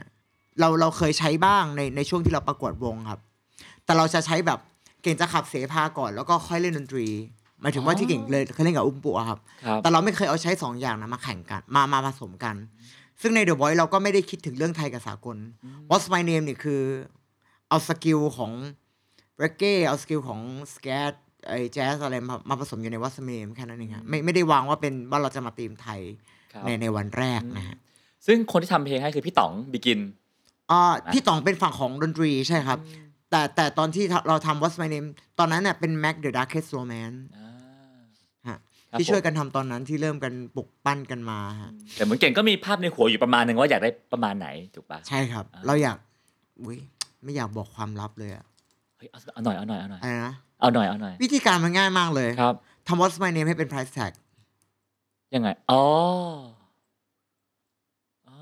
เออ นั่นเลย แล้วก็เอาเพลงที่มันแบบมีเนื้อเยอะแต่มีเนื้อน้อย คือมีท่อนที่เป็นแบบท่อนแก๊งโว้วโว้วโว้วนานาท่อนที่มันมีเมโลดี้มากแบบมากกว่าใส่เนื้อเข้าไปยัดเข้าไป อ๋อเพื่อให้เกิดการอินพรไวส์ได้อย่างเงี้ยเหรอฮะ เพื่อให้เกิดการจำอ่า คือเราต้องคิดถึงคนฟังแล้วก็แชร์ต่อ เพราะว่าการเลือกเพลงสากลเนี่ย มันเสี่ยงกับคนไทย เออใช่ ถูกไหม ดังนั้นแบบ ถ้ามันมีโว้วโว้วมันเป็นเนื้อที่คนน่าจะร้องตามกันได้โอ้นันนะ ถูกไหมฮะอ่ คิดมาละเอียดมากเนาะ คิดละเอียดพี่ แม้กระทั่งอีท่อนแบกแบกแบกอะผมซ้อมประมาณสิบรอบแล้วผมมันมาก แล้วผมรู้สึกว่าไอ้ท่อนนี้มันเหมือนต้องมีเสียงนี้ก่อนตอนแรกมันหลุดมารอบหนึ่ง อะไรวะไม่คิดร้องอะไรไปวะแบบเนี้ยเออ แล้วก็เลยซ้อมไปเรื่อยๆ จนมันมันได้คาแรคเตอร์นี้เสียงมา แล้วเราก็เลยเอาหยิบเข้ามา แล้วตอนนั้นกล้าเสียงมากเหมือนที่เก่งบอกว่าสิบปีที่เราแข่งมา ครับ เรารู้สึกว่าเราผ่านอะไรมาเยอะแล้วจนเรารู้สึกว่า ไม่มีอะไรต้องเสียแล้วอะดังนั้นก็คืออยากทำอะไรก็ทำเอาแค่ ครับ มันมันๆก็พออะไรเนี่ย คือคือพี่เดาว่าเก่งโอ้โหถึงจุดสูงสุดเร็วมาก คือได้แชมป์อะไรมาเยอะมาก แล้ววันดีคืนดี พอเป็นเหมือนมืออาชีพจริง ๆ เข้าค่ายจริงๆเฮ้ยไม่ผ่าน มันน่าจะเฟลพอสมควรนะ โคตรเฟล เออแล้วพอวันหนึ่งกลับมาอ้าวฉันจะกลับมาเว้ยกับเวที The Voice ถ้ามันพลาดอีกมันไม่ได้อีกชีวิตจะเป็นยังไง เคยคิดไหม อืม มันก็ไม่ได้ตะแย่กว่าเดิมนะ ก็แค่เว คง ที ไม่ หนึ แย่ ง ไปกว่านั้นแล้วอะ อ่า เพราะตอนนั้นก็คือมัน ตอนนั้นมันก็อีกนิดอีกนิดก็ติดลบแล้วนะ แล้ว เข้าใจไหมคือมันไม่มันมันไม่มีจะเสียอะพี่ ผมสู้แบบคนไม่มีจะเสีย พี่ได้ผมเสียอะไรอีก ถ้าผมเสียถ้าผมไปแข่งแล้วผมแพ้มันก็ไม่มีอะไรจะเสียมันก็ต้องค่าเท่ากันอะแต่มันดันดันมันมันกลับกลายเป็นแบบ เอ้ากำไรเฉย The Voice on Air วันอาทิตย์เย็นวันอาทิตย์เนอะคืนวันนั้นชีวิตเก่งเปลี่ยนไปยังไงบ้าง ผมจำได้แม้กระทั่งวันที่ออนแอร์9กันยายน เก้าเดือนเก้า 9เดือน9 10 ปีที่แล้ คว รับผม เปลี่ยนไปตลอดการ ครับ เพราะเราโหยหาชื่อเสียง อืม แต่เราไม่เคยได้รับมัน ในวันที่เราไม่ได้โหยหาชื่อเสียง แค่ต้องการจะทำตามหัวใจเรียกร้อง แล้วพอชื่อเสียงมันมาเราตกใจ แล้วก็พี่ใช่อไหมมันเป็นฟีลลิ่งที่แบบโอ้ยความดังเป็นแบบนี้นี่เองพี่เข้าใจไหมคือแบบเข้าใจไหม เออ คือ แต่เวลาพยายามอ่ะ มันไม่อ่ะ เออ แต่พอมันจะมาอ๋อมันเป็นแบบเนี้ย เออ มันเป็นแบบการเดินไปแล้วคนมอง การเดินไปแล้วแบบเนี้ยแต่มันต้องมีเวลาในการปรับตัวนะครับ เช่นแบบ ผมเนี่ยเป็นคนนิสัยไม่ดีนะพี่ โดยธรรมชาติก่อนหน้านั้นผมต้องบอกก่อน คือเป็นคนที่ชอบหาเรื่องคนไง เออ ถ้าแบบ มีคนมองแบบเฮ้ยมึงหาเรื่องกูอ่ะ อ่า อย่างเนี้ย แต่ มันมีเส้นคาบเกี่ยวอ่ะพอระดับ เออ ปุ๊บแล้วคนมองคือ มองด้วยความชื่นชมน่ะแต่นี่แบบ เออ มึงมึงเขามองกูอ่ะมองทำไมวะ เออ แล้วแล้วชีวิตที่ผมมีคนคอมเมนต์คนชมแล้วถามว่ามันคือใครผมมันโคตรเก่งเลย มันเป็นยังไงบ้าง ผมไม่ได้คือคือที่ผมบอกว่า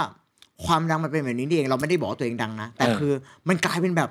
คนที่ทุกคนรู้จักอ่ะ เออ ในข้ามคืนอ่ะ เออ ผมใช้คำว่าข้ามคืนเหมือนที่พี่พูดจริงๆสิ่งที่เกิดขึ้นคือเราไม่ใช่แบบว่าโอ้ยกูดังแล้วไม่ใช่เลย อืม สิ่งที่เราเกิดขึ้นคือเราพยายามจะปรับตัวยังไงอะไรแบบเนี้ยแล้วกลายเป็นความกดดันเว้ยกดดันในที่นี้คือ เอาแล้วรอบหน้าจะทำยังไงวะ เออ คือมันกลายเป็นแบบ ไอซีซั่นแรกผมไม่ได้รู้สึกว่าผมจะต้องแข่งกับใครอ่ะ มันกลายเป็นแบบ What's My Name มันมันโคตรจะแบบ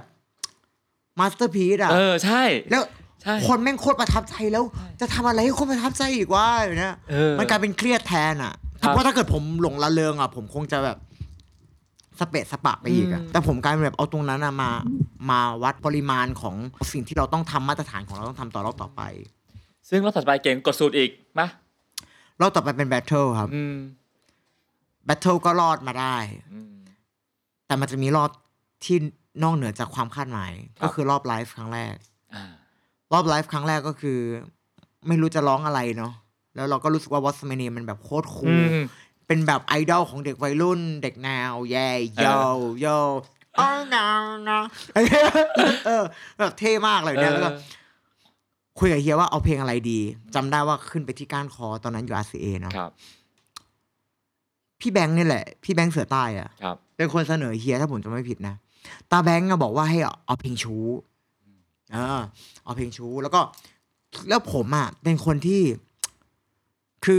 ในในความที่เราเราระวัง แต่เราก็ชอบแบบเสนอตัวหน่อยเนาะเราก็คุยกับพี่โจว่าเฮียรู้ไหมว่าเราเคยเจอกันแล้วครั้งหนึ่งนะ อืม ผมเคยเจอเฮียแล้วครั้งหนึ่งผมมาเป็นเพื่อนของรุ่นพี่อะมาอัดเสียง ตอนนั้นน่ะเฮียก็ถามแบบนี้แล้วผมก็ขับเสพาให้ฟัง อืม แล้วผมก็บอกว่าเฮียรู้ไหมจริง ๆอ่ะผมอ่ะเคยขับเสพาให้เฮียฟังนะเอออแล้วเฮียบอกอะไรไหมโอเคงั้นรอบหน้ามึงขับเสพาเลย แล้วผมก็แบบเฮียจะไม่ฟังเลยเหรออะไรเนี้ย เออ เฮียก็แบบเหมือนเหมือนตัดบทเลยให้ขับเสพา ผมลงจากการคือผมต้องบอกว่า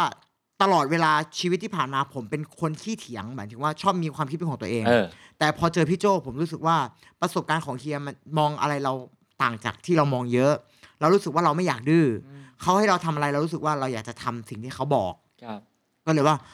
ชู้เสพาขับ เสพาเป็นชู้ก็ได้ว่าอะไรแบบเนี้ย อืม แต่ลงมาคือร้องไห้นะ ทำไม เพราะคิดว่าเราต้องแพ้แล้ว ทำไมอะฮะ เพราะคิดว่าโชว์ไทยไง อ๋อ นั่นคือเด็กคนนั้นนะ เออ เพราะว่าอะไรรู้ไหม เพราะว่าตอนนั้นเนี่ยที่สิ่งที่คิดคือ เวลาเราพูดถึงความเป็นไทยยุคที่สิบปีที่แล้วตอนเราอยู่อะเราจะนึกถึงดนตรีไทยที่บำบัด เช่น ดนตรีในสปา อืมอืมม หรือว่าอะไรที่มันเอ่อมันผ่อนคลายอะ ครับ หรือเป็นดนตรีที่เป็นพิธีการอะ อืม ซึ่งมันไม่มีใครที่ทำให้เรารู้สึกว่า ไทยเร้าใจแล้วมันเด็กจะเอาอะแล้วเรากลัวว่า โอ้โหแบบเราทำวอสเมเนมาขนาดนั้นอะถ้าเป็นไทยเด็กจะเอาไหมอะกลัวเด็กมันจะไม่เอา แล้วก็เรากลัวกลัวกลัวเราจะเครียดเลยเนี่ยเราคิดว่าตกรอบแน่เลยเลยเนี่ยก็ร้องไห้แล้วก็กลับไปคุยกับเพื่อนอีกมึงกูตกรอบแน่รอบนี้อะไรแบบเนี้ยเย้กูขับเสพา คือแล้วเหมือนที่เก่งบอกว่าปกติเก่งแยกกันไงไทยก็ไทยแล้วพอเข้าสากลผมก็เข้าสากลแต่รอบนี้คือเฮียให้เอาทุกอย่างมาปันปันรวมกันหมดเลยอะ ครับ มันคือไม่เคยมีใครทำมาได้ทำแบบนี้มาก่อน อืม อะไรแบบเนี้ยเรากลัวว่ามันจะต้อง มันมันเหวงอ่ะ อืม ผมจะเล่าว่าเหมือนเวลาพี่คิดถึงวงร็อกอ่ะเรายัง ครับ นึกถึงแบบ Body Slam Big Ass ถูกไหมฮะ ครับ นึกถึงแบบ R&B เอ่อพี่เอ่ออะไรอ่ะ HP Off หรือว่าพี่เบน อืม นึกถึงบัสโนวาลุลา อ่า อ่ะแต่พูดถึงไทยสิปีที่แล้ว มันนึกไม่ออกอ่ะ อืม มันเหมือนเป็นทางที่มันมีหญ้าอยู่แล้วก็แบบ แต่อีกแง่หนึงคือมันไม่มีคนอยู่ มันไม่มีเจ้าของนะ ถูกต้องไง เออ แต่แต่พี่ต้องคิดว่าถ้าถ้าพี่เป็นคนบุกอ่ะ พี่จะรู้ได้ไงว่าปลายทางมันมีทางออกพี่รู้ป่ะ เออ เออ แล้วคือประเด็นคือทำวัสมเดียมาขนาดนั้นอ่ะ อ่า แล้วข้างหน้าจะคือจะไม่เบนเข็มจะไม่ไปสาวคนแบบเท่คูล เออ เลยอะไรอย่างเงี้ยเฮียตัดบทจะไปชู้แบบ อ่า เพลงชู้ด้วย อ่ะ มัน สุด โคต ทุ ร ก ห่า ทาง ง กัน อ่ะ สุดทางเลย ก็เลยคุยกับเพื่อนว่าอ่ะแก้โจทย์กันใหม่ไม่เอาเราจะไม่ดื้อเขาให้โจทย์มาแล้วเราทำโจทย์ให้ดีที่สุดแล้วกันตีโจทย์ให้แตก อืม ก็เลยกลายเป็นโจทย์ชู้ทำชู้ให้เป็น มารุนไฟ อ่าป๊อปป๊อปขึ้นมาทันที ถ้าพี่ไปฟังพี่จะรู้ เออ ว่าเพลงชูเนี่ยมันมีกลิ่นของ This Love มันมีกลิ่นของอะไรอยู่ อ่า เฮ้ย ก็คือ ไม่บวาม ดึงขึ้นมา ลับเลย เพื่อให้ จริง ๆ แล้วมันผิดกฎนะ อ่า ปกติมันจะมีหนังสือเล่มหนึ่งชื่อว่า ขโมยให้ได้อย่างศิลปิน วิธีคืออา เขารู้ว่าความคิดสร้างสรรค์ทุกอย่างในโลกเนี่ยเกิดขึ้นแล้ว คุณต้องขโมยแต่อย่าให้คนอื่น อ่า รู้ ไม่ใช่ก๊อปปี้เขาเรียกว่าขโมยมา ใช่ ซึ่งผมมา อ่า ขโมยมา ซึ่งผมไม่ควรจะบอกไม่งั้นเนี่ยแต่ผม อ่า บอกไปแล้วไม่น่าเลย ซึ่งผลลัพธ์การที่เอ่อเอาความเป็นไทยมาเปิดตัวครั้งแรกผลลัพธ์เป็นไง ตอนแรกตั้งมาตรฐานไว้แค่นี้ ครับผม ตกรอบก็ให้มันตกรอบแต่ทำให้ดีที่สุดวะ อืม พี่เชื่อไหมพอออนแอร์ไปปุ๊บว่ามันกลายเป็นแบบเนี้ย อืมสูงขึ้นไปอีก สูงขึ้นไปอีกแล้วกลายเป็นแบบ เราไม่เราเหลือเชื่อกับสิ่งที่เราทำอะว่า เราทำได้ไงวะอะไรเนี่ย แล้วมันมีเหตุการณ์หนึ่งที่เป็นเครื่องบทที่ทดสอบสำหรับเก่ง คือในระหว่างที่รอบเพลงชูปุ๊บมันจะเว้นอีกหนึ่งอาทิตย์ถึงจะไปรอบถัดไป ครับ เรามีโอกาสได้ไปร้องอีเวนต์อีเวนต์หนึ่ง ครับ ที่เป็นอยู่ทางภาคเหนือ ครับ เป็นการรวมตัวของคณะแพทย์จากทั่วประเทศ ครับ พี่ใช่ไหมส่วนลูกหูลูกตาเนี่ยเด็กเต็มไปหมดเลย อืม มันเป็นตึกแบบเนี้ยแล้วเด็กเป็นหนอนเลยอะ อืม เราก็ขึ้นไปร้องเพลงเราก็ร้องเพลงตามสไตล์เราก่อน ครับ ตอนนั้นมีเพลงพี่สแตมความคิด เพลงอะไรพี่เบิร์ดอะไรร้องไปเอนเตอร์เทนคนไป ครับ แล้วก็มีวั s ไมเนมเพราะว่าตอนนั้นรายการออนแอร์แล้ว ม แล้วก็อยู่ก็มีเด็กตะโกนขึ้นมาว่า พี่ขอเพลงชูหน่อย เพราะชูมันเพิ่งออนแอร์ อ่า เนาะแล้วก็ตกใจว่า เฮ้ยมีคนขอเพลงชูว่ะคุยกับน้องดรีมไม่ได้ซ้อมมา ไม่คิดว่าคนจะขอไง ครับ แล้วเราก็เราเก่งก็บอกน้องว่าเดี๋ยวพี่พี่ยังไม่ได้ซ้อมมานะ ถ้าพี่พลาดอะไรขอขออภัยด้วยแล้วกันเดี๋ยวเล่ ครั น บ ให้เพลงชูพี่ใช่อไหมผมก็เลยคุยกับน้องตรีนัทเสร็จปุ๊บผมก็เล่นเพลงชูเพลงชูตรงหัวมันจะขับเสพาก่อนเนาะมันจะขึ้น เอิงหอยไม่มีใครเกิดมาอยากเป็นชูใช่ไหม อืม พี่ใช่ไหมสิ่งที่เกิดขึ้นคืออะไร เด็กที่ผมบอกว่าสุดลูกหูลูกตา มันขับเสพาตามผมมันเล โอ้ ย จริงแล้วเสียงมันโคตรดังแบบ คือขนแม่งลุกแบบ เราร้องไอ้เหี้ยเลยแบบไอ้บ้าเอ้ย นี่คือมัน คือเหมือนที่บอกว่าก่อนหน้านี้เราเคยไปร้องเพลงตามที่ต่างๆนะ การที่มีคนร้องเพลงตามเรานี่คือแบบสุดยอดแล้วนะ แต่นี่คือการที่แบบเด็กแล้วมันขับเสพาตามเราอ่ะ มันมันคืออีกสเต็ปหนึงอ่ะแล้วผมแบบ มันเป็นภาพชัตเตอร์ในหัวว่าแบบ เนี่ยสิ่งที่มึงพยายามจะทอดทิ้งอ่ะ อืม เนี่ยแต่มึงวันนี้มึงทำได้แล้วนะ เออ เออสิ่งที่มึงพยายามจะทอดทิ้งมาตลอดอ่ะเนี่ยมึงทำได้แล้วนะ นี่แหละคือความรู้สึกนั้น แล้วก็เป็นภาพของครูบาอาจารย์แบบมาตีอะไรแบบเนี้ยมันแบบมันเหมือนชัตเตอร์เข้ามาในหลอดที่เราโชว์อ่ะแล้วมันแบบ เหมือนมันขนลุกมันปิติ แล้วมันก็รู้สึกว่าโอ้ยทำไมเราเกือบจะทิ้งของดีไปแล้วอ่ะ แล้วความพิแล้วเหมือนที่เก่งบอกว่า ทางที่มันตันอ่ะเอ้ยไม่ใช่ว่ะเราถางมันเว้ย เออ ชูเนี่ยเป็นตัว เออ ถางทางแล้วแบบ เออ ตั้งแต่พอเด็กขับเสพาพมันก็เลยทำให้ผมรู้สึกว่าเออผมจะไม่ทิ้งทอดทิ้งความเป็นไทยเลย หลังจากนั้นผมจึงอินกลับ ครับ มาอินใหม่แล้วก็เลยกลายเป็นโชว์บุษบา ที่มีลำมีอะไรอย่างเงี้ย ถ้าเกิดเทียบกับตอนชีวิตที่ทำเพลงแล้วไม่ได้ออก พอมาทำ What's My Name โอ้โห กลับมาอย่างสง่างาม พอมาทำชูก็ดังอีกเรียกว่ามันเกินเกินฝันมันแล้วเยอะเหมือนกันเนาะ เกินฝันมากพี่ เออ เกินฝันในแบบที่ ไม่ต้องชนะก็ได้อะว่างั้นตามตร ใช่ ง ใช่ใช่ แต่พอถึงรอบสุดท้ายอ่ะไปอยู่กับสองคนสุดท้ายแล้วอ่ะอยากชนะไหม มันก็มีอยากชนะบ้างนะ อืม แต่เราอะเตรียมใจไว้ว่า แพ้ชนะมันไม่สำคัญ เพราะว่ามันไม่มีวิกถัดไปแล้ว ความสนุกของเราคือเราสนุกกับการทำโชว์ในแต่ละวีคให้มันดีกว่าวีคที่แล้วไง ครับ เออแล้วพอมาชั่งเวทกันอะว่า การเป็นแชมป์กับการไม่ได้เป็นแชมป์มันไม่ได้มันมันมันมีแค่รางวัลหรืออะไรที่มันมากกว่าแค่นั้นเองแต่สิ่งที่เกิดขึ้นคือเราก็ไม่ได้ทำโชว์แล้วนะอะไรแบบเนี้ยมันก็เหวงเวงๆมากกว่า แล้วเรารู้สึกว่าตอนนั้นน่ะฟีดแบ็กมันดีเกินกว่าที่ที่เราคาดคิดอ่ะ อันนั้นคือกำไรที่ไม่เคยคิดว่าจะได้ในชีวิตเลย อืม และพี่ใช่ไหมก่อนหน้านั้นอ่ะ เก่งที่เราเคยแข่งมา เราใช้เงินที่บ้านลำบากเลยนะโหวตตัวเองมาทั้งชีวิต จนเด อ๋ อะวออคือ ซ์ คือทุกเวทีที่ประกวด ก่อนห ต้ น้า องโหว นี้ ตเนาะมือ ใช่ มื มั อน ถื จะ อ มีโหวตเข้าบ้าน เออ เคยโหวตแล้วร้องไห้กับแม่แม่เหนื่อยไหมแบบแบบเอาตังค์มาให้เราโหวตอ่ะ ม The Voice เป็นเวทีที่ผมบอกแม่ว่าไม่ต้องโหวต ถ้ามันได้ก็ได้ ถ้าไม่ได้ก็คือไม่ได้ เพราะเราเชื่อแล้วว่าเงินกับชื่อเสียงอ่ะ มันไม่เหมือนกันไง ถ้าเราใช้เงินคุณอาจจะได้ใช้ชนะแต่แบบใช่ไหมแต่มันจะ เออ พลังของมวลชนมันไม่ได้ เราทำเต็มที่ดีกว่า แล้วถ้ามวลชนให้นั่นคือสิ่งที่ตอบแทน แล้วมันก็ได้จริงๆอ่ะเพราะเราแบบตัดสินใจว่าเอาว่าวัดดวงเอา ถ้าตกก็ตก เออ สรุปกลายเป็นเข้ามาเรื่อยๆจนแบบเข้ารอบแล้วสุดท้ายอ่ะพอซึ่งคำว่าพอไม่ได้เราก็ไม่ได้เสียใจ เรารู้สึกว่า มันก็เฟลนิดหน่อยแต่เรารู้สึกว่าเฮ้ยมันมันที่สุดละอืม อ่ะทีนี้มาสู่ชีวิตของเก่ง The Voice นะ กลายเป็นเก่ง The Voice แล้วชีวิตเด็กเก่ง The Voice เป็นยังไงต่อ ก็ก็เป็นศิลปินไทยฟิวชั่นแล้วก็ อยู่ต้องอยู่กับค่ายของ True เนอะ I am ที่ค่ายแอมครับ แล้วก็อยู่กับไอแอมมาประมาณ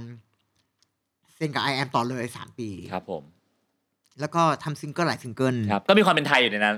มีความเป็นไทยอยู่ในนั้ อ่าน ก็เรียก แล้ ว่าเป็นเป็นแบรนดิ้งที่แม่นแล้วก็ชัดเจนนะว่าเก่งสัตยะคือดนตรีไทยประยุกต์ ครับ นะฮะอืม แล้วก็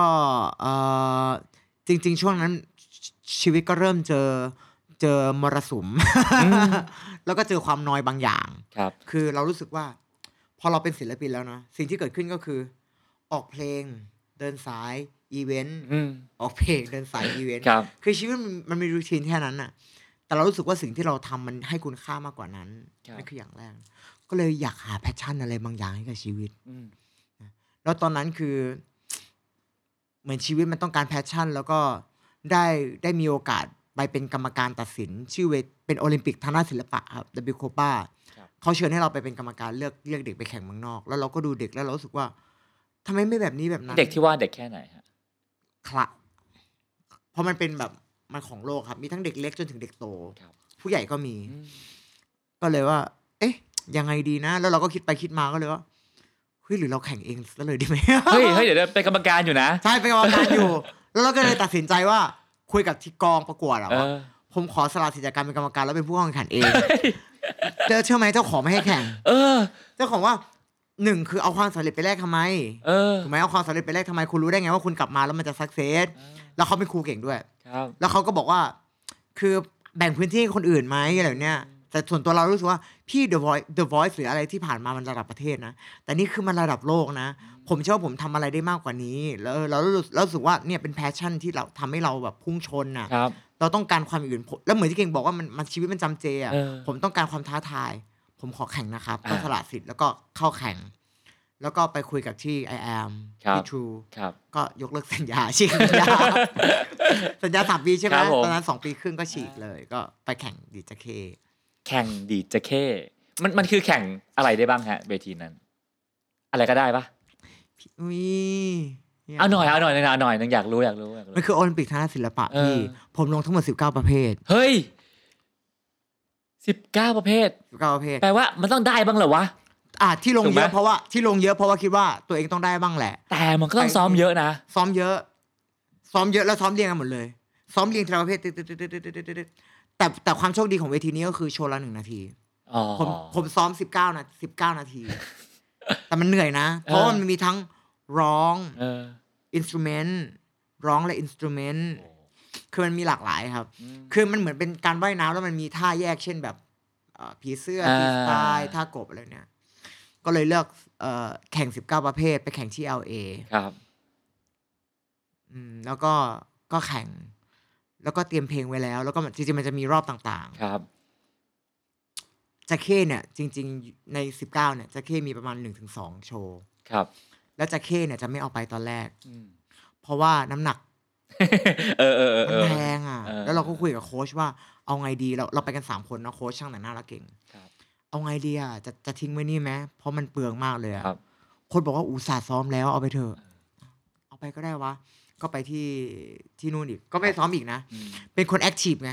ฉันไปถึงอเมริกาแล้วฉันจะต้องปรับเป็นเป็นคนอเมริกาไปวิ่ง สรุปขาเดียง โอ้ ตะคริวตะคริวแดดต้องกลับมานั่งไล่ตะเข้ นะยังไม่จบอีกพี่ ผมคิดว่า พอในสิบเก้าเนี่ย พอมันเข้ารอบกติกาของที่นี่คือ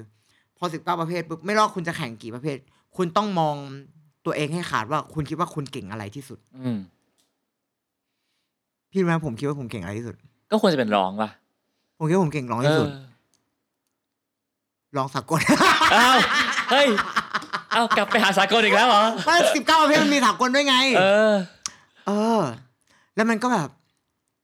แต่มันก็ไม่แต่พอพอปะคะแนนมันจะเฉลยตอนปลาย อ่า มันจะไม่บอกตอนนู้น มันเป็นความ อ่า สนุกขออ่ารงายการนี้ แต่พี่เชื่อไหมว่าสากลผมได้เหรียญทองจริงๆ แต่คนมันไม่ค่อยพูดถึงไง เพราะคน เออ พูดถึงจระเข้แต่ผมจะเล่าว่ากว่าจะไปถึงปลายทางเกิดอะไรขึ้นรู้ไหม ครับ เรารู้สึกว่า เพลงเนี้ย สู้ได้เว้ย ใช่ไหมเป็นเพลงที่แบบซ้อมมาประจำเพลงไม้ตาย ยังไงก็ต้องชนะ สรุปพอประกาศออกมา เขาประกาศให้เราเข้ารอบแบบอินสตูเมนต์กับร้องและอินสตูเมนต์อ่ะ อืม ก็คือแบบ ให้โชว์แบบร้องและดีดสะเข้ อืม กับดีดสะเข้อย่างเดียว อื อะ ม โวยวายจะไม่แข่ง จะร้องสากลอุ้ยโทษนะ เออ จริง เออ ๆนี่แต่ไม่ดีเนาะอืมเป็นสิ่งที่คนไม่รู้ไง อืม คือเราก็ไม่รู้ว่าเราคิดอะไรนะ เนี่ยคนอ่ะคิดว่าผมเป็นขบฏผมเป็นขบฏในขบฏในขบฏในขบฏอีกทีนึงอ่า ซึ่งลงประสิทธิ์ประเภทผลคือได้มากี่เหรียญฮะ มาดวงสิบเก้าประเภทผผลผลจะอยู่ปลายทางแต่ระระหว่างที่ไปถึงเนี่ย คือพอมันเข้ารอบแรกปุ๊บเนี่ยเขายังยังจะไม่ประกาศคะแนนก่อน และยังไม่ประกาศเหรียญไม่าได้เท่าไหร่ แต่เขาจะประกาศว่าคุณเข้ารอบประเภทไหนบ้าง อ่า แล้วให้คุณน่ะช่างใจเองว่าคิดว่าจะแลกกับคะแนนอะไร แล้วเราอ่ะสิ่งที่เราเข้าคือประเภทร้องเดี่ยวเราไม่เข้าเลย อ่า แล้วเราก็แต่ประเภทร้องเดี่ยวกับร้องและเล่นน่ะ มัน อ่า ประเภทเดียวกัน ผมก็บอกทีมไทยว่าทำไมไม่ไฟท์ให้ผม อืม ผมก็ร้องผมก็จะงองแง ผมก็จะไม่แข่ง ผมจะสละสิทธิ์ที่ผมไม่เข้ารอบไปร้องเพลงสาก ล เออ พี่รู้ไหมแล้วผมก็ร้องไห้ แล้วโค้ชก็บอกว่า เขาจะสละสิทธิ์แล้วนะ เขาเรียกขึ้นเวทีแล้ว ทัชยะอยู่ไหน ร้องไห้ทั้งน้ำตาแต่งตัว แล้วก็คิดว่า เอากูตกรอบนี้ก็ตกรอบแม่งเลยว่า เอาชุดรอบชิงมาใส่รอบรองตอนนั้นนะเาชุด คื ร อบ กะ ชิง ว่ารอบชิงไม่มีแล้วล่ะ ไม่มีละ เพราะว่า เพราะว่าจะเข้เนี่ย ไม่ได้ตั้งใจเอาไปตั้งแต่แรก เออ และผมไม่ใช่คนจะเข้ ถ้าพี่ฟังผมเล่าตั้งแต่แรก มี จะเข้กี่คำ เออเออ ถูกไหมผมเป็นคนคุยอะผมเป็นคนร้อง แต่แค่เนี่ยผมฝึกไปเพื่อแข่งนี้เองโดยเฉพาะหนึ่งนาที ครับ ไม่คิดว่ามันจะเป็นความชำนาญแล้วจะได้ ก็เลยอ่ะแข่งจะแค่ก็ได้วะอะไรแบบเนี้ยเอาชุดรอบชิงมาใส่รอบรอง สรุปเข้ารอบชิง อืม แล้วยังคุยเล่นกับโค้ชเลยว่าเดี๋ยวคอยดูนะโชว์น่าจะเข้ารอบชิงก็เข้ารอบชิงจริง เออ ๆแล้วความตลกคือโค้ชอะตอนนั้นเราบอกสื่อระหว่างที่ก่อนจะแข่งเสร็จนะบอกสื่อไปหลายที่ไม่มีใครให้ความสนใจเลยพี่เชื่อปะบอกว่าผมไปแข่งไปแข่งไม่มีความสนใจเลย โค้ชอะถ่ายคลิปตอนแข่ง แล้วอัพลง Facebook ตอนนั้นเที่ยงคืนแล้วเราบอกว่าเล่นมีเล่นผิดด้วยโค้ชบอกว่าจะโพสต์แล้วนะอย่าโพสต์เลยเล่นผิดเดี๋ยวคนด่า อืม ไม่เป็นไรโพสต์ไปเถอะ พอโพสต์ปุ๊บหลับไปคืนนึงตื่นมาตอนเช้าเป็นข่าวดังที่ประเทศไทย มันก็เลยเป็นเครื่องยืนยันไงว่าคนบอกว่า มึงจะทิ้งจะเข้เหรอ มึงกลับไทยมึงโดนกระทืบแม่แล้วมึงไม่ใจจะเข้ เอ เออก็เริ่มแบบความสนุกที่เกิดขึ้นนะครับ อ่า แต่สุดท้ายพี่เชื่อไหมพอพอเราไม่คิดว่าเราเข้ารอบชิง เราก็เลยต้องต้องพอเข้ารอบชิงด้วยจะเข้เราก็เล่นด้วยความภาคภูมิใจเนาะ อืม คือท้ายที่สุดแล้วคือ ผมหนีนะแน่ชีวิตผมเป็นแบบเนี้ย อืม หนีไม่พ้น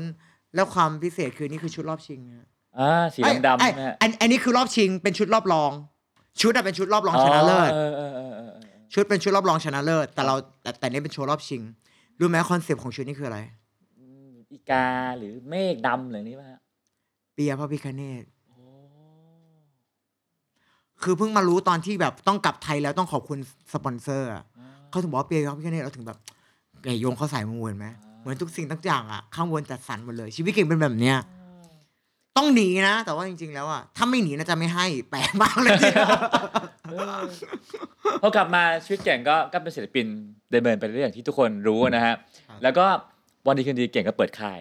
ครับผม ไว้ลาย เอ่อเราอยากจะให้ให้โอกาสกับคน ครับ เราอยากจะให้โอกาสกับคน แล้วก็เราก็เลยเห็นว่าหลาย ๆ คนเนี่ยมีความสามารถแต่ไม่มีโอกาส อืม แล้วก็เลย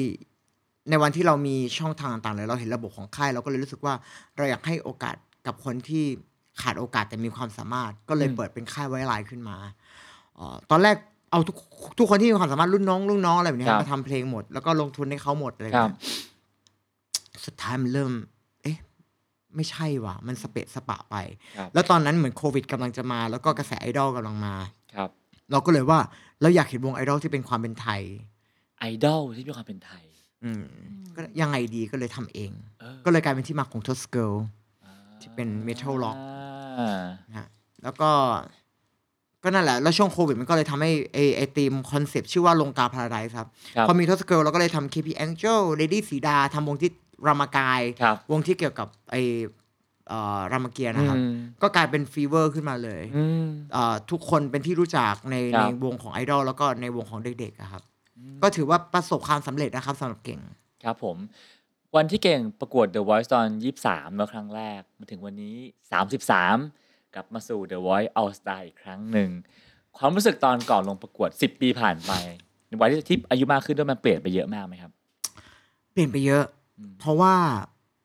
เราผ่านอะไรมาเยอะมากเลยอะอืมแล้วก็ความรู้สึกตอนนั้นกับตอนนี้มัน มันมันมันมันมันเป็นโคเอ่อแล้วเราไม่ใช่ความสำเร็จในตอนนั้นมามา just ตอนนี้ด้วย เรารู้สึกว่าคนสิบปีที่แล้วเขาทำหน้าที่ของเขาจบแล้ว เหมือนการกลับมาครั้งนี้จะไม่ใช่เหมือนกับการเอ่อ แก้ไขบางอย่างอะถูกไหมแต่มันก็คือการมาทำเพื่อเพื่ออะไรบางอย่างคือ ผมก็เลยถ้าเกิดได้ดูอ่ะจึงรู้ว่าเหตุผลที่ผมกลับมาเพราะผมรู้สึกว่าผมอยากจะกลับมาขอบคุณ เพราะทุกวันเนี้ยสิ่งที่ผมมีทุกวันเนี้ยผมรู้สึกว่ามันได้จากเวที The Voice หมดเลย เสภาก็ดีมันก็เกิดจากโชว์ The Voice การที่แบบเอ่อทศกัณฐ์ที่เป็นคาแรคเตอร์ของเรา มันก็เกิดจากรอบไฟนอลที่เป็นทศกัณฐ์มานะ มันก็ ครับ ทำให้เราเป็นทุกวันเนี้ย แล้วก็เอ่อเหมันที่เก่งบอกว่าเหรียญทองหรือรางวัลมันจะมีเท่าไหร่ มันก็คือไม่ใช่แค่ความภาคภูมิใจของเก่งหรือของทุกคน มันคือความความภาคภูมิใจของ The Voice ด้วยอ่ะ เพราะ The Voice สร้างคนคนนี้ขึ้นมาไง อืม อืม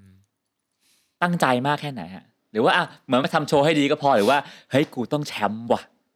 เต็มสูตรมาเต็มที่ ตอนแรกนะ อืม ตอนแรกก็คิดว่าจะไปให้ต้องแฉะต้องนะ เออ ต่อไปตต้องแชมป์ตอนมานะต้องแชมป์แต่พอเราได้มาเจอเพื่อนๆ ได้มาเจออะไรหลายๆอย่าง รู้สึกว่า ต้องดี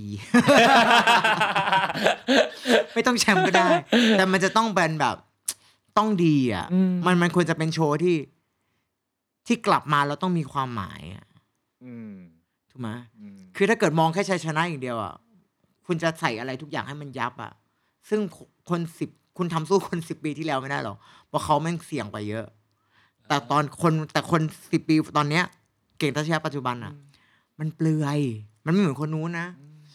คนนี้เป็นคนที่เปลือยคือ พี่เห็นผมหมดแล้วอ่ะ อ่า คนในประเทศเห็นผมหมดแล้ว คนรู้อยู่แล้วว่า ผมจะร้องแบบนี้ อืม เดี๋ยวไอ้เก่งจะมาแล้วเก่งจะต้องมาแบบนี้ อืม ผมออกไปผมออกทีวีแบบค่อนข้างจะบ่อยดังนั้น คนรู้อยู่แล้วผมจะทำอะไรบ้าง ครับ มันเปลือยหมดแล้วอ่ะ มันก็เลยกลายเป็นเรื่องยากด้วย ครับ สิ่งที่เกิดขึ้นก็คือ ต้องทำให้มันมันดีที่สุดแล้วมันมันยังไงให้มันยังว้าวอยู่อะ ครับ แต่ละอาชีพก็มีช่วงอายุไม่เหมือนกันเนาะอย่างนักบอลวัยยี่สามเป็นวัยที่กำลังสดมากๆสามสามถือว่าแก่แล้วสำหรับสำหรับนักบอลนะเนอะนักร้องวัยยี่สามกับวัยสามสามเนี่ยมันต่างกันยังไงบ้าง ยี่สามมีความเป็นเด็กกว่านะ อืม สามสามเป็นวัยที่ อาวุธครบมืออ อ่า มันยี่สามเนี่ย เพิ่งได้อาวุธมาใหม่ อืม ๆ ใช้ไม่ถนัดมือ อืม สามสามนี่ก็คือ สิ่งที่ถือมาเนี่ย มันคมหมดแล้ว อ่า อืม มีข้อเสียไหมที่สู้ยี่สามไม่ได้ เหมือนที่เก่งบอกว่าข้อเสียคือ บางคนกลับมาสิบปีเนี่ย ระหว่างสิบปีเขาไปทำอาชีพอื่นไงแต่ผมคือทำอาชีพ เออ อืมแล้วแล้วความความตลกคือ มันสามารถมีเหตุผลที่ถ้าเกิดจะต้องมาแข่งจริง ๆอะ่ะ อืม มันมันมันหาเหตุผลในการซัพพอร์ตยากมากเลย อืม ถูกไหมชื่อเสียงก็มี อืม งานก็มีถูกไหมแฟนเพลงก็มีทุกอย่างมันมีครบหมดแล้วอะขาดอย่างเดียวก็คงจะแค่แชมป์ ละมั้ง ถูกไหมดังนั้นการกลับมาครั้งนี้ก็คือ ถ้าเกิดไม่ได้ไม่ได้เพื่อเอาชนะก็คงจะต้องกลับมาเพื่อตอบแทน ความรู้สึกดีๆ ทั้งหลายที่ที่มีให้กัน อืมฮะแล้วถ้าเกิดถามถึงชีวิตรวมๆนะฮะแบบเก่งว่าวัยยี่สามอ่ะเอ้ยวัยสามสิบสามอ่ะข้อดีของวัยนี้มันคืออะไร ข้อดีของวัยสามสามครับ อืม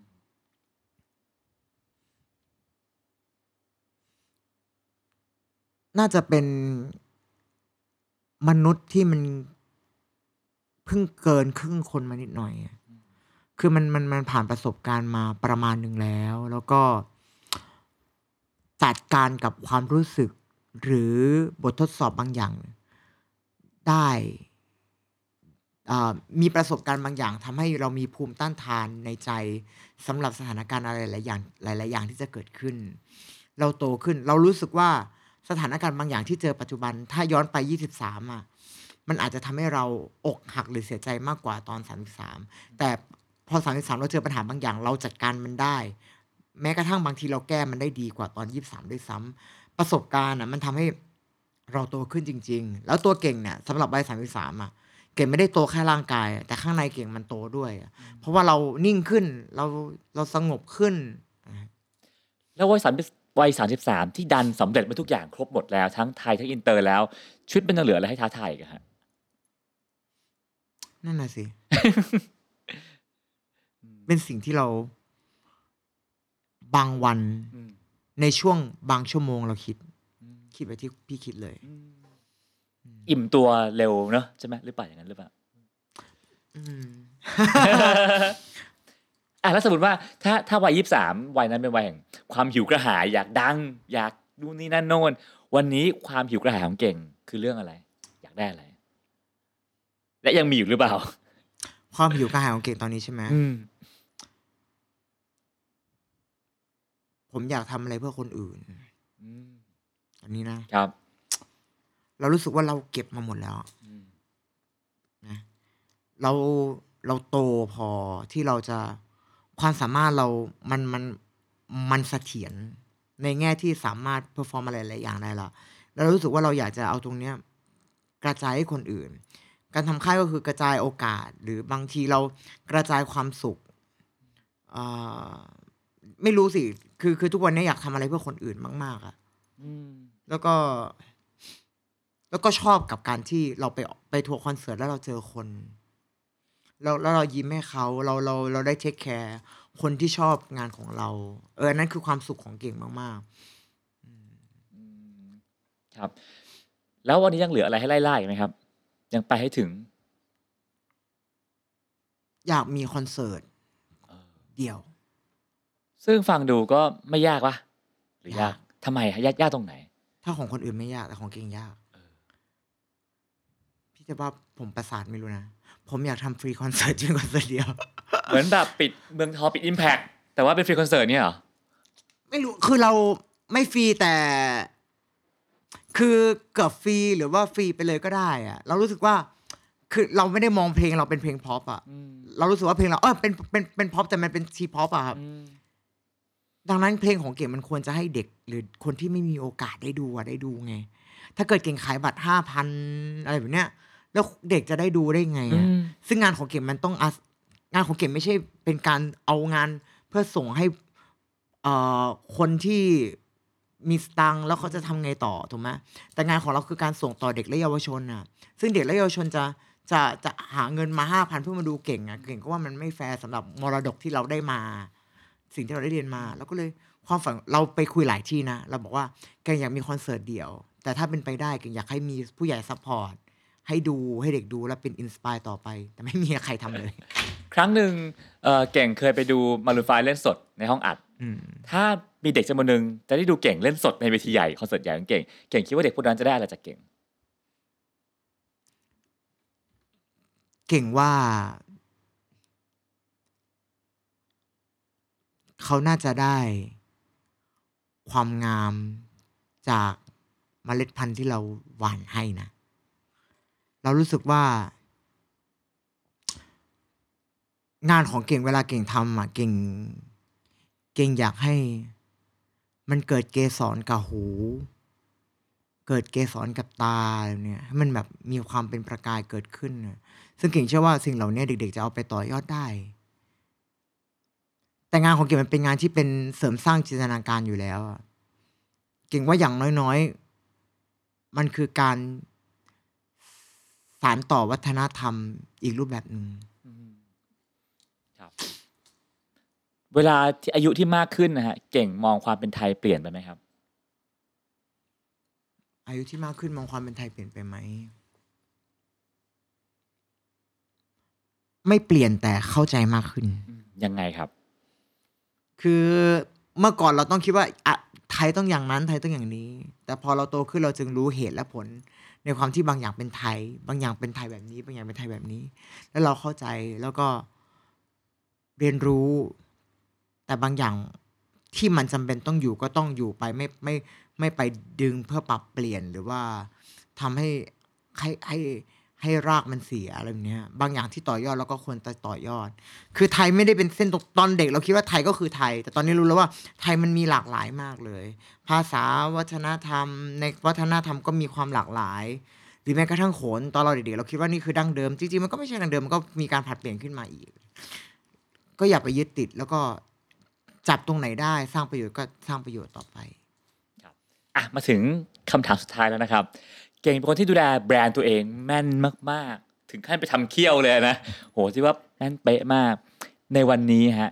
เก่งอยากจะให้คนจดจำเก่งทัชยะ หรือเก่ง The Voice นะฮะ ในวัยสามสิบสามปีในวันเนี้ยเป็นอย่างไรครับ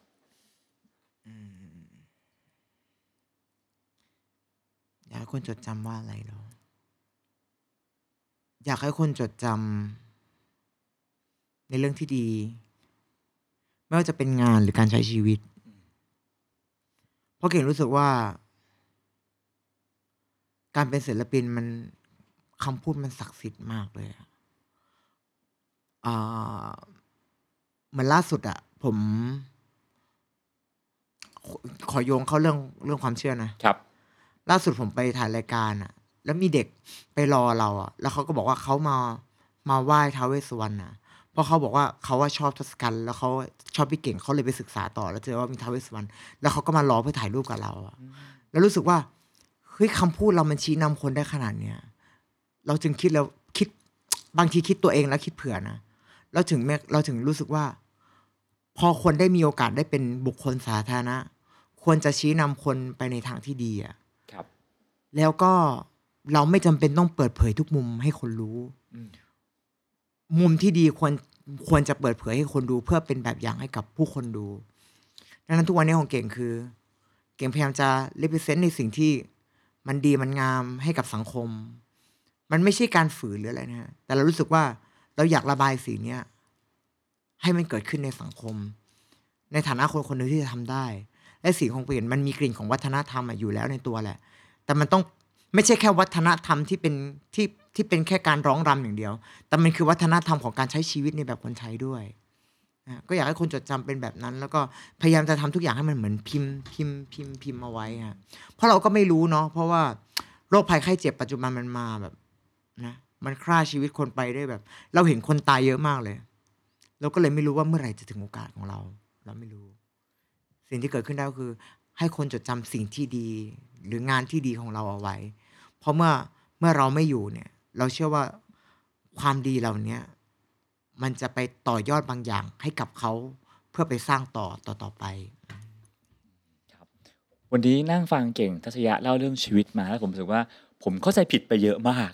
ผมว่าหลายๆคนคงคิดว่าเขาต้องไทยมาตั้งแต่อ้อนแต่ออก แล้วก็รัก ความเป็นไทยมาเรื่อยๆ ผมว่าเฮ้ยไม่ใช่ว่ะเขามีชีวิตสองด้าน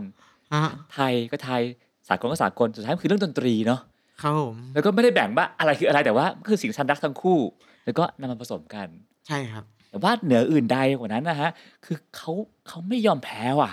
เขาเอาอ่ะ ทุกเวทีได้บ้างไม่ได้บ้างแต่ว่าก็สู้ไปเรื่อยๆ แล้วก็ทุกทุกเวทีทุกการประกวดคือได้ได้ซ้อมได้เติบโตได้เรียนรู้นะฮะ แล้วก็ค่อยๆสะสมตัวตนมาเรื่อยๆจนกระทั่งถึงวันนี้แม้ว่าสุดท้ายแล้วเวทีไหนได้หรือไม่ได้ก็ไม่ใช่ปัญหาเวทีหน้าเอาใหม่ ครับ ที่งผมว่าหมูมาเชสเต้มันมันดีมากครับ ก็ไม่แปลกใจเลยที่เก่งมีทุกวันนี้ได้ เพราะความกูไม่ยอมนี่แหละ อ่ะ ชอบมากนะครับ นั่นก็คือสิ่งที่ผมและผู้ฟังคงจะได้เรียนรู้ในวัย 33 ปีจากเก่งทัศยะนะครับ ครับ ก็ติดตามผลงานเก่งต่อไปครับผม ครับ เป็นแฟนคลับเก่งนะครับผม ครับขอบคุณมากๆ วันนี้ขอบคุณเก่งมากๆนะครับ รายการของเรา ขอบคุณครับ เวลาหมดลงแล้วครับ ขอบคุณเก่ง สวัสดีครับ สวัสดีครับ ติดตามเรื่องราวดีๆ และรายการอื่นๆจาก The Cloud ได้ที่ readthecloud.co หรือแอปพลิเคชันสำหรับฟังพอดแคสต์ต่างๆ